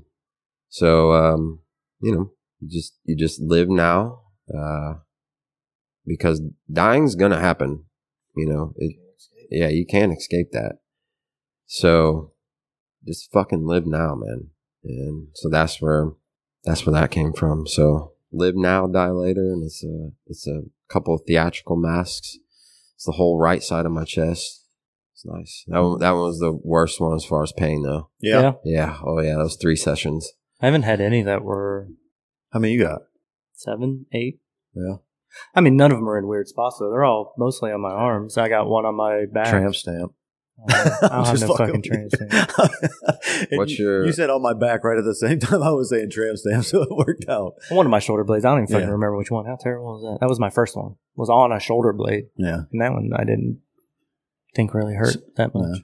What is it? Uh, it is the crown thorn, the thorn crown of Yeah. Christ, Yeah. framing a picture of the hill and the three crosses. Yeah. Yeah, I was still religious when I got that one. yeah. How, hmm. how does it feel to have that now? I mean, I don't mind having it. Like I said, it, Nice. my faith might be a little bit different, but I still have a belief in some kind of God. And For whether sure. or not Jesus was that, I still believe he was probably an ascended master in some degree. So, I mean, it still has Not a bad meaning. path to follow. huh? Yeah, it still has, it still has meaning to Still me, a so- path for sure. So I don't think throughout my life that's ever going to change that there's meaning behind it. So Yeah. that's probably one of the few that I have that still still, has, some meaning. Still has meaning. Because I'm pretty sure I've let go of some dreams. Um, I mean, every saint has a past. Every sinner has a future. Is still a pretty good one to me. yeah, It just reminds me that no matter what the fuck I do, there's I can still change. yeah. Yeah. So Change is constant. What's your favorite tattoo of all of them? um, it probably would have been the one on my left forearm if but it didn't look so terrible now. Let me see. and I knew it was going to. I made the decision when I was 21, like the writing that's in there, and I don't even remember the poem anymore. It's life mirrors art, music will never part. Art derives from life expectations. I don't even remember anymore. But it's literally just about self-expression and giving into that You thought and about- making that part of your self. Thought about getting it touched up. And, I'm going to Oh, yeah. some degree or another. I just have to. I think that's a beautiful what. concept. Yeah, I mean, uh, I've been looking for him on Facebook recently, but one of the guys I was in the Navy with actually drew it up and wrote the poem for me. I told him what I wanted, and that's what he came up with. His drawing was much better than this. Don't get a tattoo while you're drunk in Greece. I mean, that's, Ah, that's noted. there. It's uh, I mean, it was a tourist spot. It was in Rhodes, Greece, which is considered to be the Cancun of Europe. So it's just literally where everyone goes to vacation. So any fucking schmuck with a tattoo mm. gun has shops. They got fucking stands out in the street. They'll do a like we have kiosk out at outdoor malls. They got fucking tattoo kiosk out there. So or at least they did. I don't know if they still do. Hopefully the laws are a little bit more strict Wow. now. But yeah, don't go to a tattoo kiosk while you're drunk in Greece to get a tattoo. Lesson learned. But the message behind the tattoo still means a lot. So Yeah. it's it's a struggle to get it covered. I, it has to be something that really means something to get rid of it. But I know I want. No, I'm not saying get rid of it. Like No, I retouch mean, it up, and but it's going to change it. So this tattoo won't be the same, whether it's touched up, whatever, because the writing is now so small, blended, blurred that it's I that part saying. of it has to change, which will fundamentally change the tattoo. I got what So- you're saying. It needs to be changed, changed, but it needs to be something special. My Right. my first thought is to get a tree and have the birds come up and show like the transition of life essentially and Oh yeah. figure out a way to tie that into some kind of design that relates to a cardinal because my grandma died and Yeah. her favorite bird was a cardinal and and I can still have some meaning to it then and it, it's a tattoo that means something. I just have cool. to come up with a concept for it. So nice. Isn't it really beautiful cool. how everybody looks at cardinals as spirits of, of their loved ones? Everybody. Cardinals and Blue Jays. Man, I, I think it's just bir- birds, man. I I don't know. They're awesome. Dating back to soul lineage and stuff, like Mhm. bird tribes and and a lot of the prophecies about these times and these timelines that we're in. I saw something on Netflix. Was it the Opie Indian tribe that you were talking about? Not the Hopi, but literally Opie. no, it was one. Ha- Halparo or Oh, okay. Halpari. I was just curious because I, watched something about the Grand Canyon, and you hear this. part of the Grand Canyon was the Opie. Yeah. I've got pictures of it and shit. I could I could find if you really want to know. Um, yeah. Opie. So I, I think the the lineage uh, of the birds and, and the spirit realm of the birds is very prevalent right now. Yeah. Which also dates back to the ancient Egyptians. There was a lot of Oh, yeah, bird characters. Yeah, yeah. And the Anunnaki, like David was Yeah. talking about. Yeah. Very powerful stuff. Yeah. I, I never got I mean, it, it dates way back. A lot of this stuff does, which is why I find it hard to be able to just dismiss everything. There has to be a nugget of truth. And that's why I said, like I said, I think that the truth lies somewhere in a collection of all of these separate things. Yeah, I would agree with that. I would definitely agree with that. You think we'll ever know? No. Out outside of, you know, eventually evolving to the point of this life or the next becoming a part of the collective consciousness, you just think that as this meat sack of a vessel, it'll ever get revealed to us, we'll ever actually know anything. Yeah. And I think that's when the reset hit, hits humanity again, and you start back in the root chakra because the whole collective is ascended. You think it'll be in your lifetime or No, hell no. You see where we're at. We still have people living in the root chakra. We haven't we haven't learned to use our abundance to to help the collective instead we'll of we get help ourselves. Huh? Think we'll get close in your lifetime? Think you'll see that shift I actually think- start to happen, like I on think a it's massive happening. scale, but on a massive scale. I, I don't think, think it's on happening a massive scale I think this, co- yeah, for sure. Yeah, because the the awareness that David talked about being so essential to growth and to evolution, it, it's happening with this COVID, man. It's it's it's slowed people down enough to become aware. But you don't think that the amount of division, and I mean, this is from a limited mind of being an American, but the amount of division that's in this country right now to me is disheartening. And it makes me feel like we're taking a step back. Like we took two steps forward and we're taking a step back now. No, I don't feel that way. I feel like that's the media, man. If you interact with people on a daily basis, people are fucking awesome, man. For and maybe that's just the reality that I'm putting myself in No, I alignment with. right. But Yeah. man, dude, I've met people from all walks of life that are just so open and so beautiful. If you just open yourself to them, But how so many? I, think the media highlights the fringes of the human psyche to draw us towards those that separation, man. I kind of agree with that on a larger scale, but But it, Ah. i if we're all infinite beings and like the dark matter in outer space is the same as the dark matter in inner space, you know what I'm saying? yeah, I don't know. I it's just- all lar- micro or macro. It's it's the same. I feel like we're getting there and working in that direction. I just don't feel like it's on a massive scale yet. I feel like it might be in my lifetime. I just don't know if it's right now. Is massive relative? What's your massive? yeah, and that's Like, what I'm what- saying. Right. Is that I agree with it and disagree with it because of that. And who knows, man? If human, if if the Earth realm is even meant to reach those levels, because it is a dualistic reality. So, do we ever transcend that? Maybe that's the universal law for this incarnation as a human. We're just the truck stop for the fucking. No, man. You look at you look at shit. No, everything saying. so dark, man. I'm You- not doing Bullshit. that. You were the one who brought up like this whole dualistic society type thing, and I'm just like, oh, so you're saying that we're the truck stop of the galactic universe? I'm like, no, but that doesn't. It's just different. It It's a not a joke. truck stop. Truck stop feels dirty, and I don't want to be a fucking truck stop. Okay. it was just a joke. okay, devil's advocate.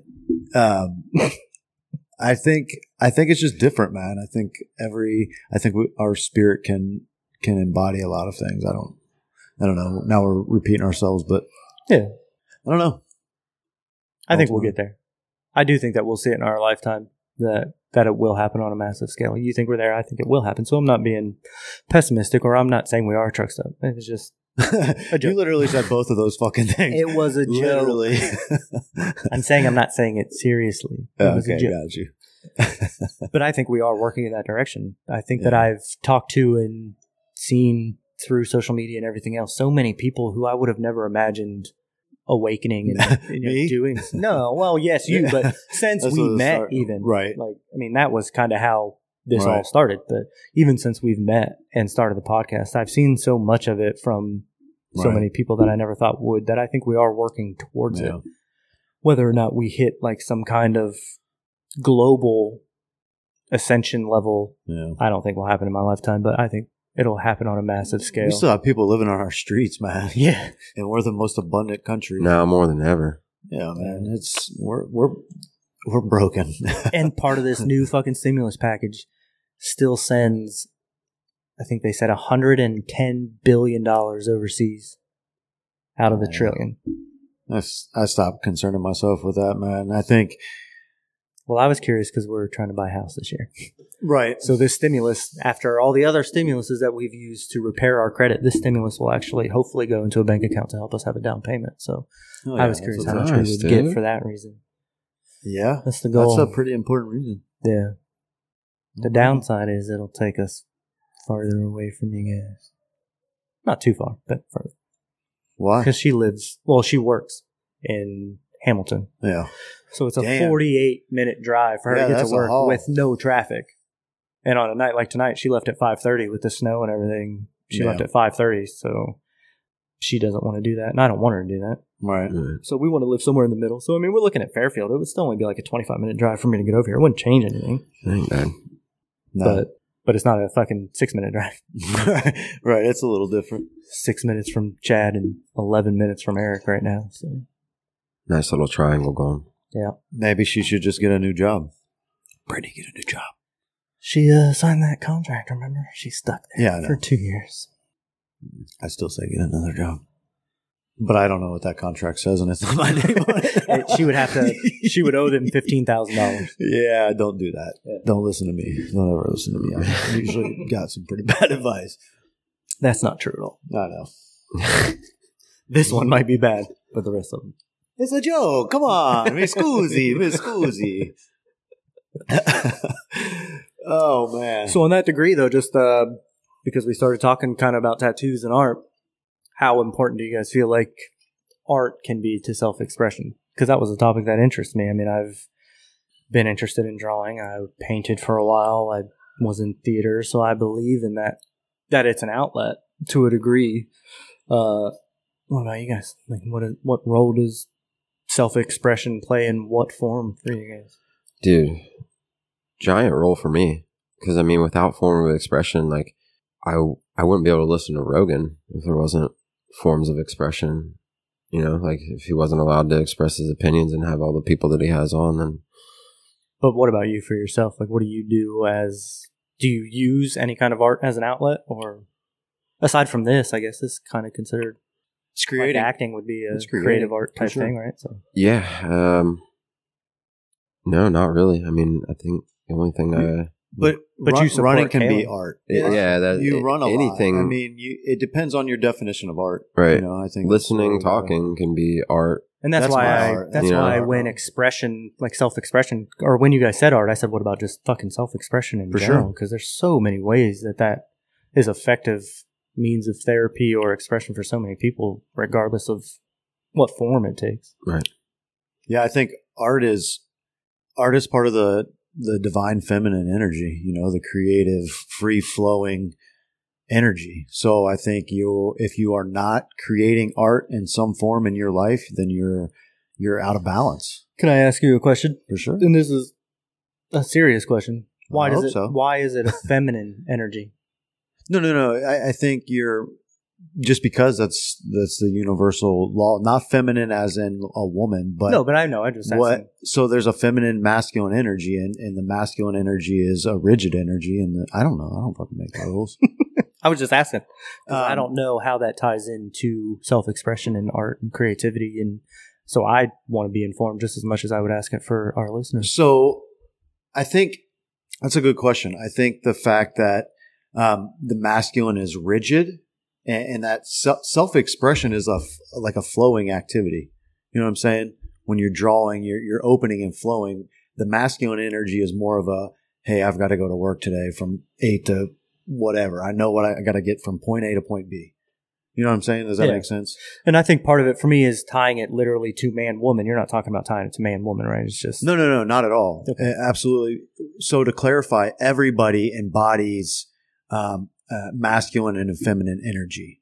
And when you balance those is when you're in true harmony with your divine self and, and the full spectrum, if you will. And Huh. you can even, How does masculine not mean male? that's what I was about to say. So like, why are we putting those labels masculine, feminine? Why can't it's it just because our, it's our limited language. Okay. So masculine is like, it's described as an energy a- a- as opposed to a gender. Does that, ma- I don't, I don't know how to break that down. I mean, I get what Yeah. you're saying. Right, yeah. right. Yeah, the I- I- limitations of our self-expression yeah, of our get verbiage. Yeah, Um, Gotcha. So I, I don't I don't know in that sense, but it's everybody has those energies within their being, and uh, you have a rigid part and a free flowing creative part. so you could literally just say the yin and the yang type thing.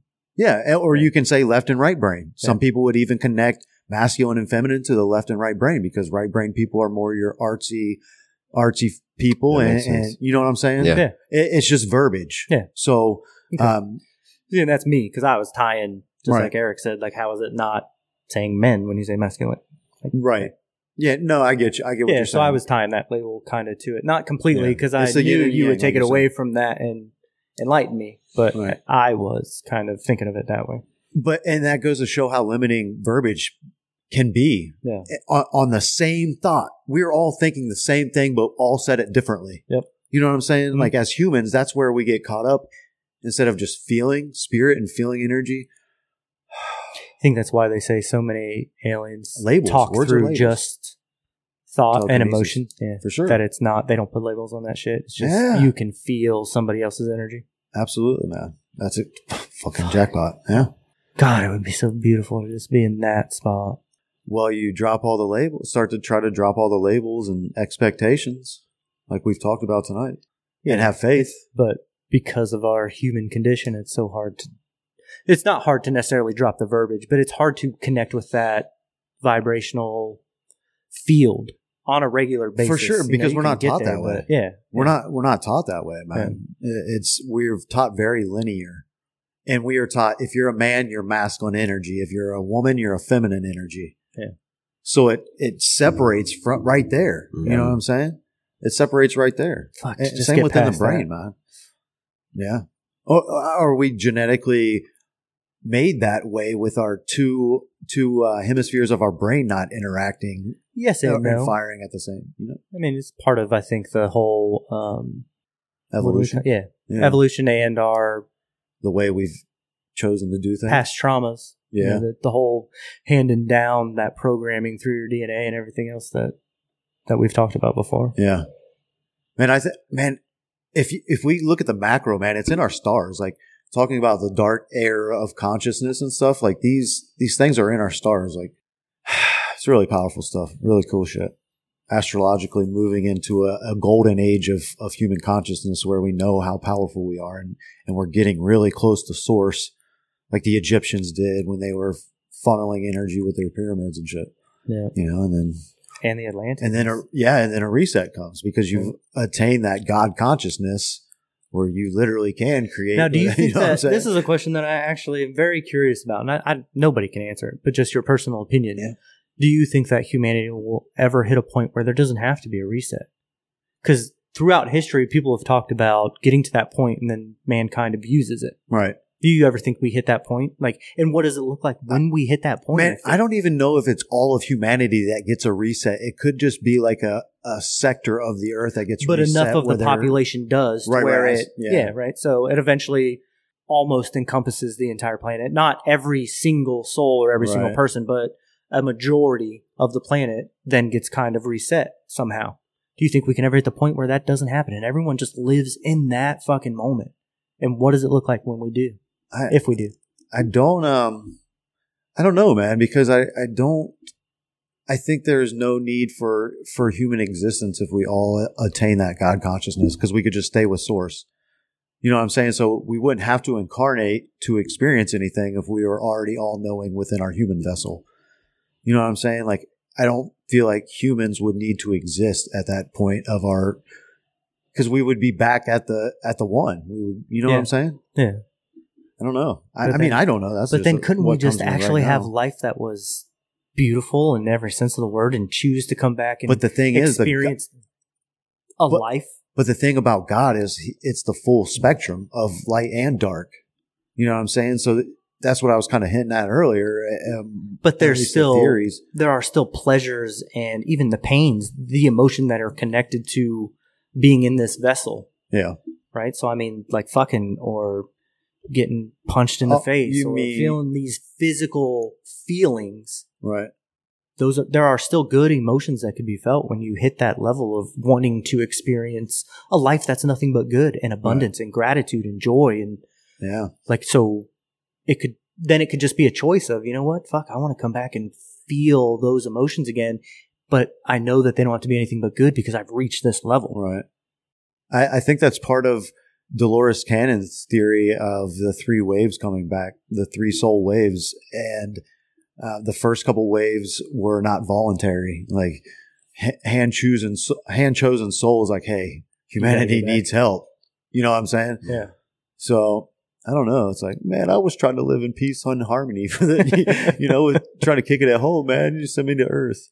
yeah but to be able to bring that here and then you know the the idea is to as a consciousness join something bigger Yeah, but there's still a lot of good that comes with human emotion and feeling and yeah, the physical realm of it all that what if you wanted to choose to come back and you reach such a level where you got to come back knowing that it was with a certain level of understanding and Yeah, I connection to that consciousness. Like that can be a, a That- beautiful thing. that really do. resonates with me, man. It's kind of like what dreams may come, Yeah. where he chooses to Oh, come back and like you've never seen that. Uh-uh. Oh man, you got to watch that. Yeah. You guys would love that. You've never seen that, really? Hmm. I don't So, watch much movies. Robin Williams is in it, and it's one of Oh, his no. best, like fully dramatic, non-comedic roles. Yeah. He's a father with three kids or two kids, um, and his wife is in a car accident, and both of their kids die. His wife is so overcome with grief that she kills herself, and then eventually Robin Williams dies, and when he gets to heaven, he's reunited with his kids and not his wife because she was a suicide. She goes to hell. Yeah. he goes to hell and rescues her. And they Oh, choose to come back and find each other because they're soulmates. And that's how he was able to rescue her from hell is because that connection that they have. Mhm. so that's kind of i guess the appeal to it for me is like when you find that connection with your brothers and with your wife and that person the people that you're meant to be around and that you have this level of frequency and vibration and, and you're able to achieve certain things with like being able to choose to come back with that same group again and live through it all like Yeah. that's appealing to me Yeah. Yeah, man. I, I think that that resonates with me deeply. I feel like I've I I've been on Earth for many lifetimes, and I consider myself an Earth warrior. You know, so yeah, for sure, man. Because when I when I think about it, and I sit with it, and I think about how to release yourself from that karmic wheel of of um, you know, it, it basically going through a life as a, not per se a monk, but not creating karma as like friendships, families, like you are basically just it's you and source and you just have a physical vessel and you you stay in an altered state of consciousness, you know what I'm saying? yeah And um that doesn't doesn't appeal to me. I, I don't know if that's my Chad Hafler ego or my soul like man, you're a warrior of this earth. You have stood tall in divine truth uh, as a human for for many lifetimes, man, and that's I feel like that's part of my fearlessness of of speaking my truth and stuff. And I so yeah, man, that that deeply resonates with me for sure, for sure, man. How do you segue from a question nice. a question of that depth? Like so, yeah um, that's a big one should should we call it? How long's it been? Hey, if you're still with us, we love you. This has been a good one. I I hope you guys have enjoyed it like we have. And um, what what else we got? I was just gonna see if David was planning on coming back to maybe we got 15 minutes left to hit two hours even. Yeah. So I sent him a text. We'll see if he comes back. If not, we'll just call it a wrap. I think. Cool. I mean, Well, you want to know a funny tattoo story? yes, for sure. He's back on right now, so we can. Uh, you you go ahead and tell your story. I'll try to rejoin us with David. Um, so my first tattoo I got in the Marine Corps, and I was that gung ho, motivated eighteen year old kid, and I fucking, I got it spelled wrong, and it's still spelled wrong down my spine. Not many people know that, Really? but it's a German word for devil dog. It's Teufelhunden, and It's that's where the wrong. devil dogs came from. Uh, back in World War II, the Germans called us devil dogs because we wore our gas masks in this one battle. And that name stuck with the, the Marine Corps ever since. So motivated me. I'm like, man, I need something original. Got it tattooed down my spine and I fucking show my buddies. They're like, you dumbass, you forgot the L. oh, So, so yeah, um, that's my my funny tattoo story. I still have it spelled, and the the funniest part is there's room for that extra. I was going to say, is the room? Why- you, can, you could just get it in there. Or that's There part of the tattoo. It's part of the it's part of the nostalgia of, Absolutely. of that era of my life. So I will never fix it. Feels. I, I and I don't give a fuck. Like nobody knows either, No. unless I tell them. Nobody would have known. But I can laugh at myself, so that's a funny joke. My buddy, my Marine Corps buddy, still fuck with me and say, "Oh, what's up, Toofy Hunden?" what? Instead of Two Full Hunden, I didn't have the L, so they call it Toofy. What was that feeling when they told you that? Oh man, just uh, sheer embarrassment. It's like really, I'm a dumbass, but it didn't last long. I mean, Marines, young Marines do dumbass shit all the time. Absolutely. It was actually probably a very mild dumbass move based on the shit I saw in my Marine Corps career. So I actually, and to segue into that, uh, Steve Nelson, you know Steve. hmm Um, so he has he got a tattoo while we were in the Marine Corps, and he was drunk, and he got his daughter's name tattooed on his chest, and he fucking spelled it wrong. His own daughter's name. What the fuck? right, right. So uh, yeah, we went. How do you mess that one up? Oh man, it, it's it gets better. so fast forward like ten years, I'm at his wedding, and I am I have I'm pretty sauced up at this point, and everybody's telling stories at the rehearsal dinner dinner, and I stand up and tell this story about how he misspelled his daughter's name for his tattoo, and I guess nobody in his family or his wife's family knew this story, and so here's this drunk marine telling this super embarrassing story. I was really making an ass of myself by not by not being aware of the distaste of the story, but oh man. Hmm. That, that's what weddings are for, right? Anyways. Oh, man. You make the total Oh. comparison. Open bar at this beautiful Brazilian steakhouse, man. It was it was a good night. Probably one I, I shouldn't I have been telling stories though. why no you know I, I i don't think they're especially I, I just don't get it why why get why do we feed the drinks to in weddings get people drunk and then tell the the toast because I, I done i you know I, I i i spoken in front of 10,000 people. I've done crowds and seminars and you know probably done about a thousand seminars. Crushed it. I was prepared. I tried everything. But then one of my friends got me to do a speech for him. Hey, mate, David, you're the perfect person to do speech. Yeah, but he didn't tell me he was gonna be at the end of the night. I was shit, shit hammer, shit face hammered, and um, and yeah, man, I fucking blew that speech, and I just was stuttering, and I was like, I, I forgot what I was gonna say. I, I, I there was like a thirty second pause right there, right, which seemed like an hour. uh, it, it was horrible, but yeah, it's I, I, I'm gonna blame. I'm gonna go ahead and put the blame on people, whoever invented the wedding industry, uh, and putting making the drink, making the toast after everybody's fucked up and drunk. Not a good idea. Well, me and Brittany intend on getting married this year. I expect all three of you to be there and all three of you to make drunk fucking speeches. Oh yeah. I'm getting pretty good at this point where I told the story at Steve's wedding. This was my very first wedding speech. So I've done a few since. Yep. Yeah, 'cause Did I'm not going to have a best man. I'm just going to have groomsmen. A best tribe. Yeah. Hell So- Oh, I like I that. expect all of you to be a part of it and to royally fuck up right, your drunk speeches. or not fuck up and just kill the drunk speech, but one way or another, you know, a collective I expect to do groomsman that. speech. I, I feel like we can we can manage that. Yeah. Between the three of us. Gotcha. Well, there'll be more. Pierce will be part of it. Yeah. That'd be good. How'd your meeting go, brother? Yeah. Good, good. You know, was doing. Uh, we had about you know 50 people and just checking out uh, the product line they were launching, which is the virtual reality glasses. So we we did a little little little talk, and um, now uh, now I'm back here. Nice. We ever going to have our meeting? Yeah, absolutely, 100 percent, 100 percent. It's that that's uh, it, it's, it comes in it's coming in layers. All right. You know, I, I, I got to make sure that uh, I'm closing the pre-sales for the for the glasses so they can so Sony and TCL doesn't fire me for um for not doing not delivering. You'll deliver. Yeah, yeah, yeah, yeah. We're, we're, I feel confident. I feel good about it. You know, there, there was there was there was just, just there's always that one asshole. You know, today I had a I had a conference call right before I got in here.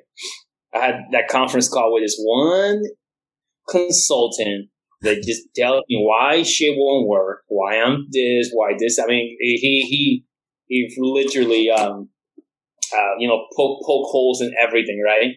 Which I in a, in a sense I also love guys like that because they I've always gotten better from people like that. Keeps you on your toes. Uh, and the, the most negative, most negative people that are just fucking just poking holes in there. You tell them an idea, and they're they, they're they just they just poke holes in every little thing. Well, the market won't do this. Da, da, da, and uh, but yet those are the those are the they're, they're, they're always consultants by the way. They're never they never own their own business. They never own the company. They never put in you know hundreds of thousands of dollars in an investment to make something work.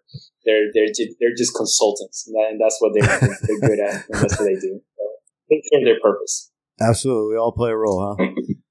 yeah, they they, they, they, they, they definitely serve their purpose. It's, it's cool. I, I, I, I like I like I like the haters. The haters are cool.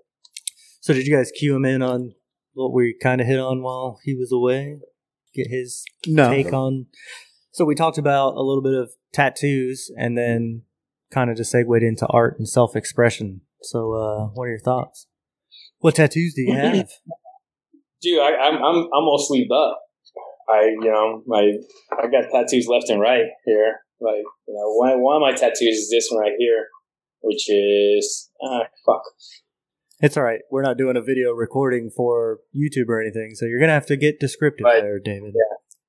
So this is a this is like the universe breaking out of my skin. Um, you see, it's a planet here. So I, I, I comes all the way up, Yeah, that's cool. and, and again, I, I go back to the thing, right? I'm not, I'm not David Nieves. I'm, exper- I'm not David Nieves experiencing the universe. I'm the universe experiencing the life of David Nieves. Huh. So it's, um, it's, it's a little different, and it just reminds me of it. To the, hey, David, you know, get it together. You're cool, and life is, you're, you know, this is just, this is just, you're just an expression of of the universe and expressing itself through you. And When did you get that? uh, I got it. I got it about uh, a year and a half ago. Yeah. Yeah, I got it a year and a half ago. I, I, I like tattoos actually. I'm, I'm probably gonna get more. I got a similar concept that I want to do with. Uh, I don't know exactly where the fuck I'm going to stick it, but I would like to do essentially a graveyard scene with an ascension, and then the way I like to describe it to people is kind of the Sistine Chapel with uh, the two fingers trying to touch, with somebody kind of reaching up to the universe, being on my arm and trying to essentially ascend into the collective Oh yeah. in some kind of way. If I can find somebody who can fucking take that concept and draw it better than I can describe it. I got a guy. The guy that does all my ink. I bet Yeah. could come up with something cool. Yeah, that's what I would like my I'd like to get a cardinal for my for my grandmother and then that one. Those are the next two. How many you got, David? Um, man, I got two sleeves, Yeah. and then I, you know, got it over to my back, and Yeah. I I wanted to do my chest, but my fiance won't let me in. You know, and Mama ain't happy. at home.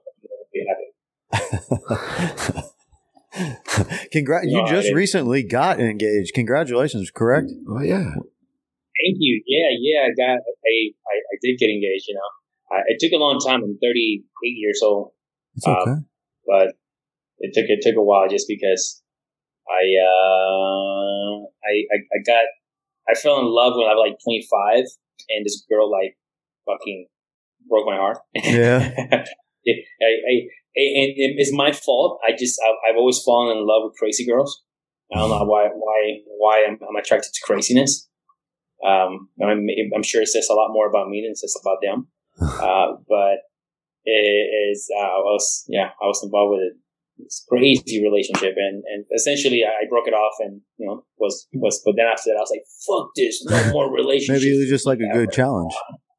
Yeah, maybe that's what it is. You know, maybe you, you got to keep me interested. You got to keep Right. because I like I like the uncertainty of things a little too much. Maybe you know, I don't like to be pound pound. I don't like to be. I don't like to operate within boundaries. You know, so about the universe, the infinite. Yeah, but your uh your girl now does a lot, right? Maybe next time we have you on, she'll have to come on too. You guys are like a yeah, yeah, power she's couple. um, yeah, she's a fucking beast, man. She I definitely recruited up. I um, she, she's a she's a fucking beast when she in fitness and everything. Now she she she. I, I got her. I got her into yoga, and I got her into this. She was already into positive thinking. Yeah. But she uh, she wasn't into yoga and meditating, so I got her into that. So now she's like, she wants to be a yogi. She wants to do. Yeah, she her new mission in life is she wants to start doing uh, retreats. Like she wants to do like like you know we we do we do retreats ayahuasca retreats to uh, and we organize it. We put it all together, travel, and uh, have a whole personal development week, self discovery week, while at the same time experiencing an ayahuasca experience or something like that. Oh man, Your vibes attract your fucking tribe. bro! Yep. Wow. we literally just talked about this Welcome what, last to the episode. tribe. Yeah, we um yeah, medicine retreats are uh very dear to to all of us. Actually, that's one of the things that triggered my spiritual path and, my look within. You know, I was a marine atheist that that was programmed to the fullest, you know, from ego. Everything was ego driven, material driven. And I went to to Costa Rica and uh, did a peyote ceremony with a shaman down there, and it, it blew my heart and mind wide oh, open. Oh, really? Yeah, man. Did you uh, did you do ayahuasca? or Did you do DMT? Smoke. I've I've done DMT and I, I've done everything but ayahuasca and iboga. Um, but that's this year. I'm going down for ayahuasca this year, and we actually one of my mentors and, and good buddies that we grew up with own, or runs a retreat center down in Costa Rica. So uh, there, there's no coincidence that that you found this roundtable to um, flow with, brother. 14 billion years. Yeah. Billion years in the making. Yeah, and actually, it's a it's a cool story, man. We did a we did a piece with his business partner. He's a retired rugby player from South Africa, man, and he just basically disappeared into the jungle after he retired. He he went and filmed Rugby's of Legend or Legends of Rugby. I'm sorry, in India, and uh, super super um, humble guy. You would never know he was a like a world famous rugby player but that's his business partner down there that that runs the retreat center with him. So um, there's some good brains to pick if you if you do get into that medicine ceremony. I can connect What you with him. what was your DMT experience like? I, oh, man, I've had several, and they've all been completely different. I've had Did you have? Did you do the frog? Is that what you did? No, no, Or no, no. Because there's there's several DMTs you smoke, yeah, uh, and there's one some lighter and some softer than others. Yeah, so I've done changa and I've done a couple other smokable forms of DMT, and they've all been different, man. They've all, like you were saying, they're they're all different based on what it is. I don't know exactly what We're not came, scientists. what the what the DMT came from. You know what I'm saying? It was just crystallized DMT that Mhm. that I had gotten from somebody that I trust with with the plant medicines and whatnot. So I didn't really ask questions. What's that? What was what, was this? What was one of those experiences like? Um, my first experiences was with Changa, and that you were there for that one, Eric. And uh, we were down at the Red River Gorge uh, in Kentucky. It's a beautiful national forest, and, and we camped down there for a couple days. And my experience was so I when I laid back, I took the three hits and I laid back, and I just remember like flashing forward through this white light, and all of a sudden I was flying over the canyons. And this is the only experience that I've had like this with DMT where I remained on Earth and wasn't seeing fractal patterns and whatnot. But um, I became this eagle in, my visions and what I was experiencing in my consciousness. And I remember flying over the ridge and just thinking of how beautiful it was and just felt like the abundance of love and just pureness. And when I came out of it, Were you conscious? Did you know you were? Did, did you forget you took your DMT, or did you remember? Hey, oh, um, um, I just I took DMT. No, I I didn't I didn't it didn't come into my thought pattern. I was just thinking how beautiful it was to be flying over these canyons because we had talked about it earlier in the day. And the craziest thing is is when I came to from the experience, it was only a couple minutes, but they said that I like my body sat up and pointed at one of the ridges. And right when I pointed at the ridge, an eagle flew over. So it was a super profound, powerful experience that, that maybe Eric can attest to more because he was there. Uh, because I don't remember that. They, they're like, you sat up and pointed at the ridge and an eagle flew over. I was just like, I was that fucking eagle. Like that, that was what I was experiencing is the vision from that eagle. So I, it was crazy, man. I don't, but I've never had an experience like that. Usually it's fractal patterns. Any entity? No, no, I've only experienced fractal patterns, that experience. And then another one where I was like flipping through, you know, the flip books where they have a drawing on each page and it you flip it and it turns into a movie. Like a little motion book. Yeah, like a little motion book. So I was essentially like flying through one of these, one of those through a bunch of different like fractal patterns and geometrical shapes and, and colors. I, it's hard to explain. Uh, it- it's really Yeah. hard to put the experience into words, but always totally different. Yeah, I, agree. I mean, when I when I did DMT, I did it in I did it in Tijuana, Yeah. uh, and there's a shaman there that I that I go see, and he um it's I mean there there are some weird practices and shamans. I don't know if you how how much, how much experience you have, Yeah. but it's just a whole it's a whole ceremony, right? Right. For sure. You know, they put they put this honey they put this honey on my eye, and Yeah. it stings so bad. Uh, and then then they, they were I was eating like little fruits and a little bunch of different stuff after the experience, but the experience was beautiful itself. I mean, I was like just into this. I felt like I was inside this dome, Yeah. and it was it was everything and nothing at the same time, right? Yeah. You experience everything at the same time, which was very different from my shroom experience. Uh, my shrooms, it was I was I was literally just multi-dimensional traveling, and I could I could feel everything, and it was um, and then I could feel like I, this this this one thought just kept resonating over and over again, which was this: it's a gift, it's a gift. That life is a gift. It's experiencing that we're having is a gift Right. and um and to to live it that way. You know, it also not that that also brings back a little another thought.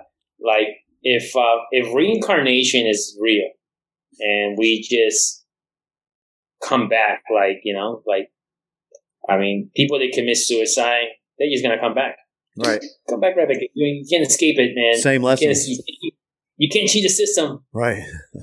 You just you just come back and um and come back and get in and experience it in a different body, Absolutely. which is um Tough news for I don't know. I don't know. for Yeah, suicide. it's like the ultimate bad news. It's like, damn it, man! I just left this place. Damn it! That's why we got to become enlightened. You know, that's, that's the whole For sure. point to escape the cycle. For sure, man. So just because we've talked a lot about reincarnation and Chad kind of shared an experience uh, that he had, have you ever had any kind of experience with a medium or just through meditation of a past life? I've I've spoken to a medium, but I don't know how. You know, this I I I just don't. I, I it would have to be.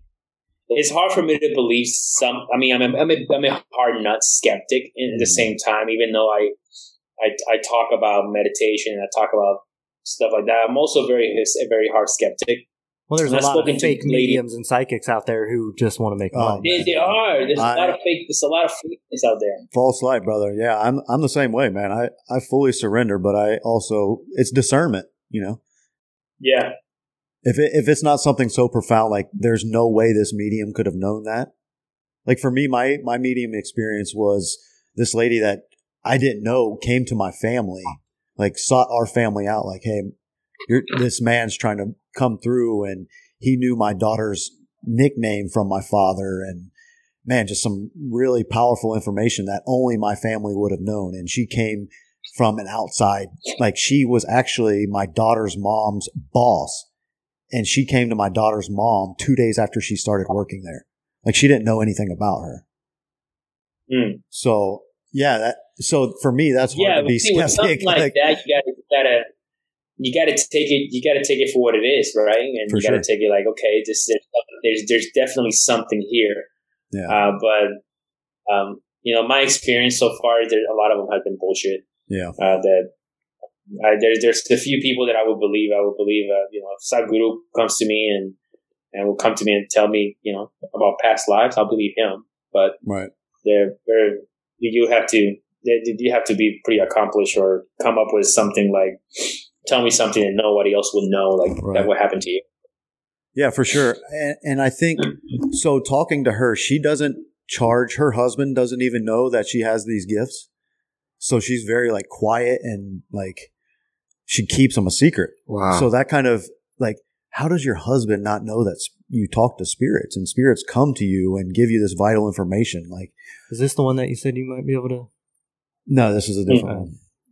She doesn't do any any of that kind of work for money or anything. She has a regular job. Like, She's a nurse. She's a charge nurse. because I'm very interested in all that. Like, I really want to have that experience, but of the past life regression. yeah, but I want it to be genuine. I don't want it to be like you said. I don't want to walk into a psychic reading right. bullshit place and they ask you 15 questions and then they just you know do the Right. whole They I can take- psychologically, yeah. play the psychological game instead of the actual mm. spiritual game. Speak, speaking in broad terms and Yeah. whatnot, where you can. Okay, here's a question. If you could have the ability to, and let's say hypothetically there, okay, reincarnation, past lives. If you had the ability to know about your past lives and even experiences those past lives, would you want to do it? to an extent, yeah, absolutely, I would. Yeah, one hundred percent. I yeah, I've had I've had a couple of experiences that I can't really explain away with with past life stuff, like stuff that's come to me in meditation. And, and actually, we talked about it last episode on the podcast. But um, this same medium sharing information about a, a spirit attaching itself to my daughter, and then her describing a, past life of mine in the Salem witch trials and why this spirit was connecting to us and then have a, another medium at a totally different location and tell me pretty much the same thing. it was like, what the, f-? like, it, it's something that I in my reality cannot deny. Like for you guys, you guys should be skeptical because you didn't experience it. And I would be too. Like, you know, it, you know what I'm saying? Like I get that level of skepticism. It's becoming more and more relevant to me because I think we've talked about this on some past episodes. I I've gone through I don't know the last three or four years where very rarely I am able to remember my dreams like at all. Yeah. But for the past week, I've pretty much remembered my dreams every night, and it's starting to become more of a thing. And it's like, I don't know. I mm-hmm. feel like maybe the timing of it with everything that's been going on, there's just something to it. So I'd like to have an experience with someone that didn't know anything about me and was able to to prove that Get it was into genuine. subconscious. Yeah, without me having to I just answer you know a questionnaire first. Right. I, I I think that I don't know. Like if I, if I was to like have have the ability to download my past life thoughts and experience, I don't know if I want to do that. Yeah. You know, I'm I'm I'm already. It's already a challenge enough with one life But did it happen as like organize a, my fears, my, my insecurities, and did it happen let as like a alone- download for you I- though? outcomes. Yeah. Yeah. I mean, it's, it's stuff that comes to me in meditation. And, you know, when I first started meditation and, and diving deeper within myself and asking myself these questions, um, I was my harshest skeptic. Like, dude, your imagination is just making shit up. Like, you're just making shit up. You got all this time to sit here and think. You're making shit up in your head. You know, that I feel like that's a natural thought Yeah. process. But over the times where I have people come and, and in my life in some way confirm that bit of information, whether it be like a song that relates or a medium coming to you, that I mean, it's shit that you cannot explain away as mere coincidence. At least in my, I cannot explain it away. I'm sure there's somebody that could try to explain it away, but to me, and my reality and being the creator of my reality, is very fucking real. But that's a profound statement in itself, just coming from the mindset that you had before, right? And I'm sure who you oh. were before all of this stuff started to happen.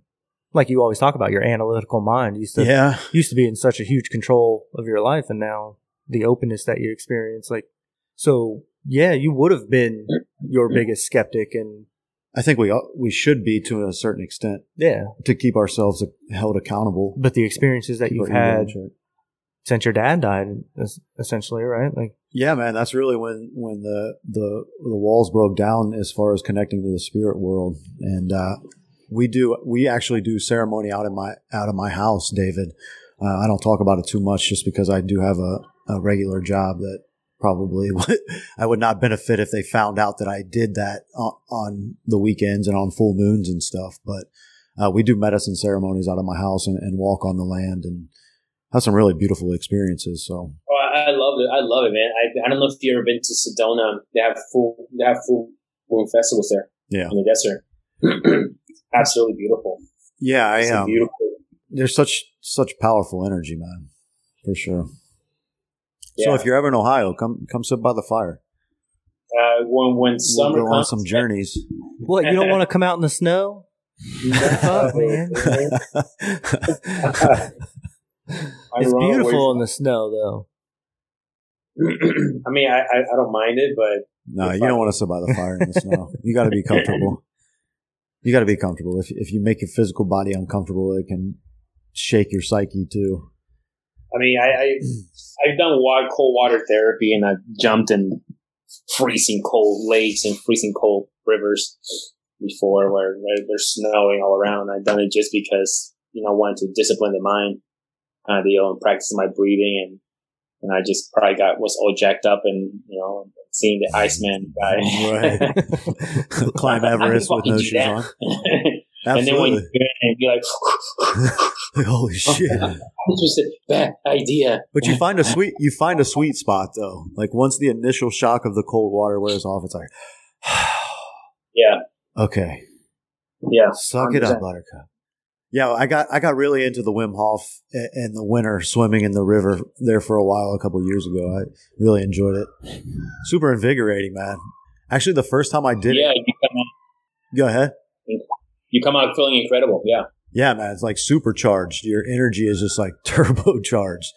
Yep. And uh, actually, the first time I did it, I had intention of going and, and doing the breathing before I got in the river but I was so cold I didn't even sit down sit down to do the breathing. I just jumped right in the water and then got back out. like uh get my toes wet. That's funny. No pun intended. so yeah. Well, guys, I'm uh, I'm, I'm, gonna excuse myself for the last time. Yeah, man. This was fun. Yeah. Appreciate you hey, for, pl- for the plug your stuff, brother plug your stuff. Where yeah. can people get a hold of you? Where can they find your product, or when should they look for? Uh, well, you know, uh, I think the easiest way to get a hold of me is uh, is in Instagram. Yeah, uh, yeah, just um, um, it would be uh, evolving underscore David. I uh, always evolving, always growing. So you can find me there. If anybody wants to reach out to me, they're more than more than welcome to. And you, uh, and this is, this is always fun. You recently just started what the the training alchemist, right? Was that a yeah, recent the thing? training alchemist. Yeah, the training alchemist is uh, it's a group that I wanted to start for a while, and um, I finally got a, got a chance to do it. I haven't posted too much stuff in it. Like last week, I posted a couple couple of things, uh, but anybody more more than welcome to join the training alchemist. And it's uh, it's just a group for growth and self discovery, and you know we can plug in the, the podcast there too and, and share everything and um, yeah, it's uh, just a it's something to give back. You know, I don't I don't expect anything in return. Just it's just just just putting putting good vibes and good stuff in the universe. It's beautiful, brother. Yeah. David, yeah. we appreciate you so much, man. We always enjoy when you come on the show as well. So uh, I'm appreciate sure this won't it. be a last time, man. No, not at all. Not at all. Uh, so Eric, Jeremy, Chad, appreciate you guys. Absolutely, Thanks, brother. And uh, you know, we'll uh, we'll we'll we'll well, we'll see you soon. I'll be in, I'll be in Ohio soon. Come see you guys. Come visit. All right, brother. I can't wait, man. Later. See you, dude. Later.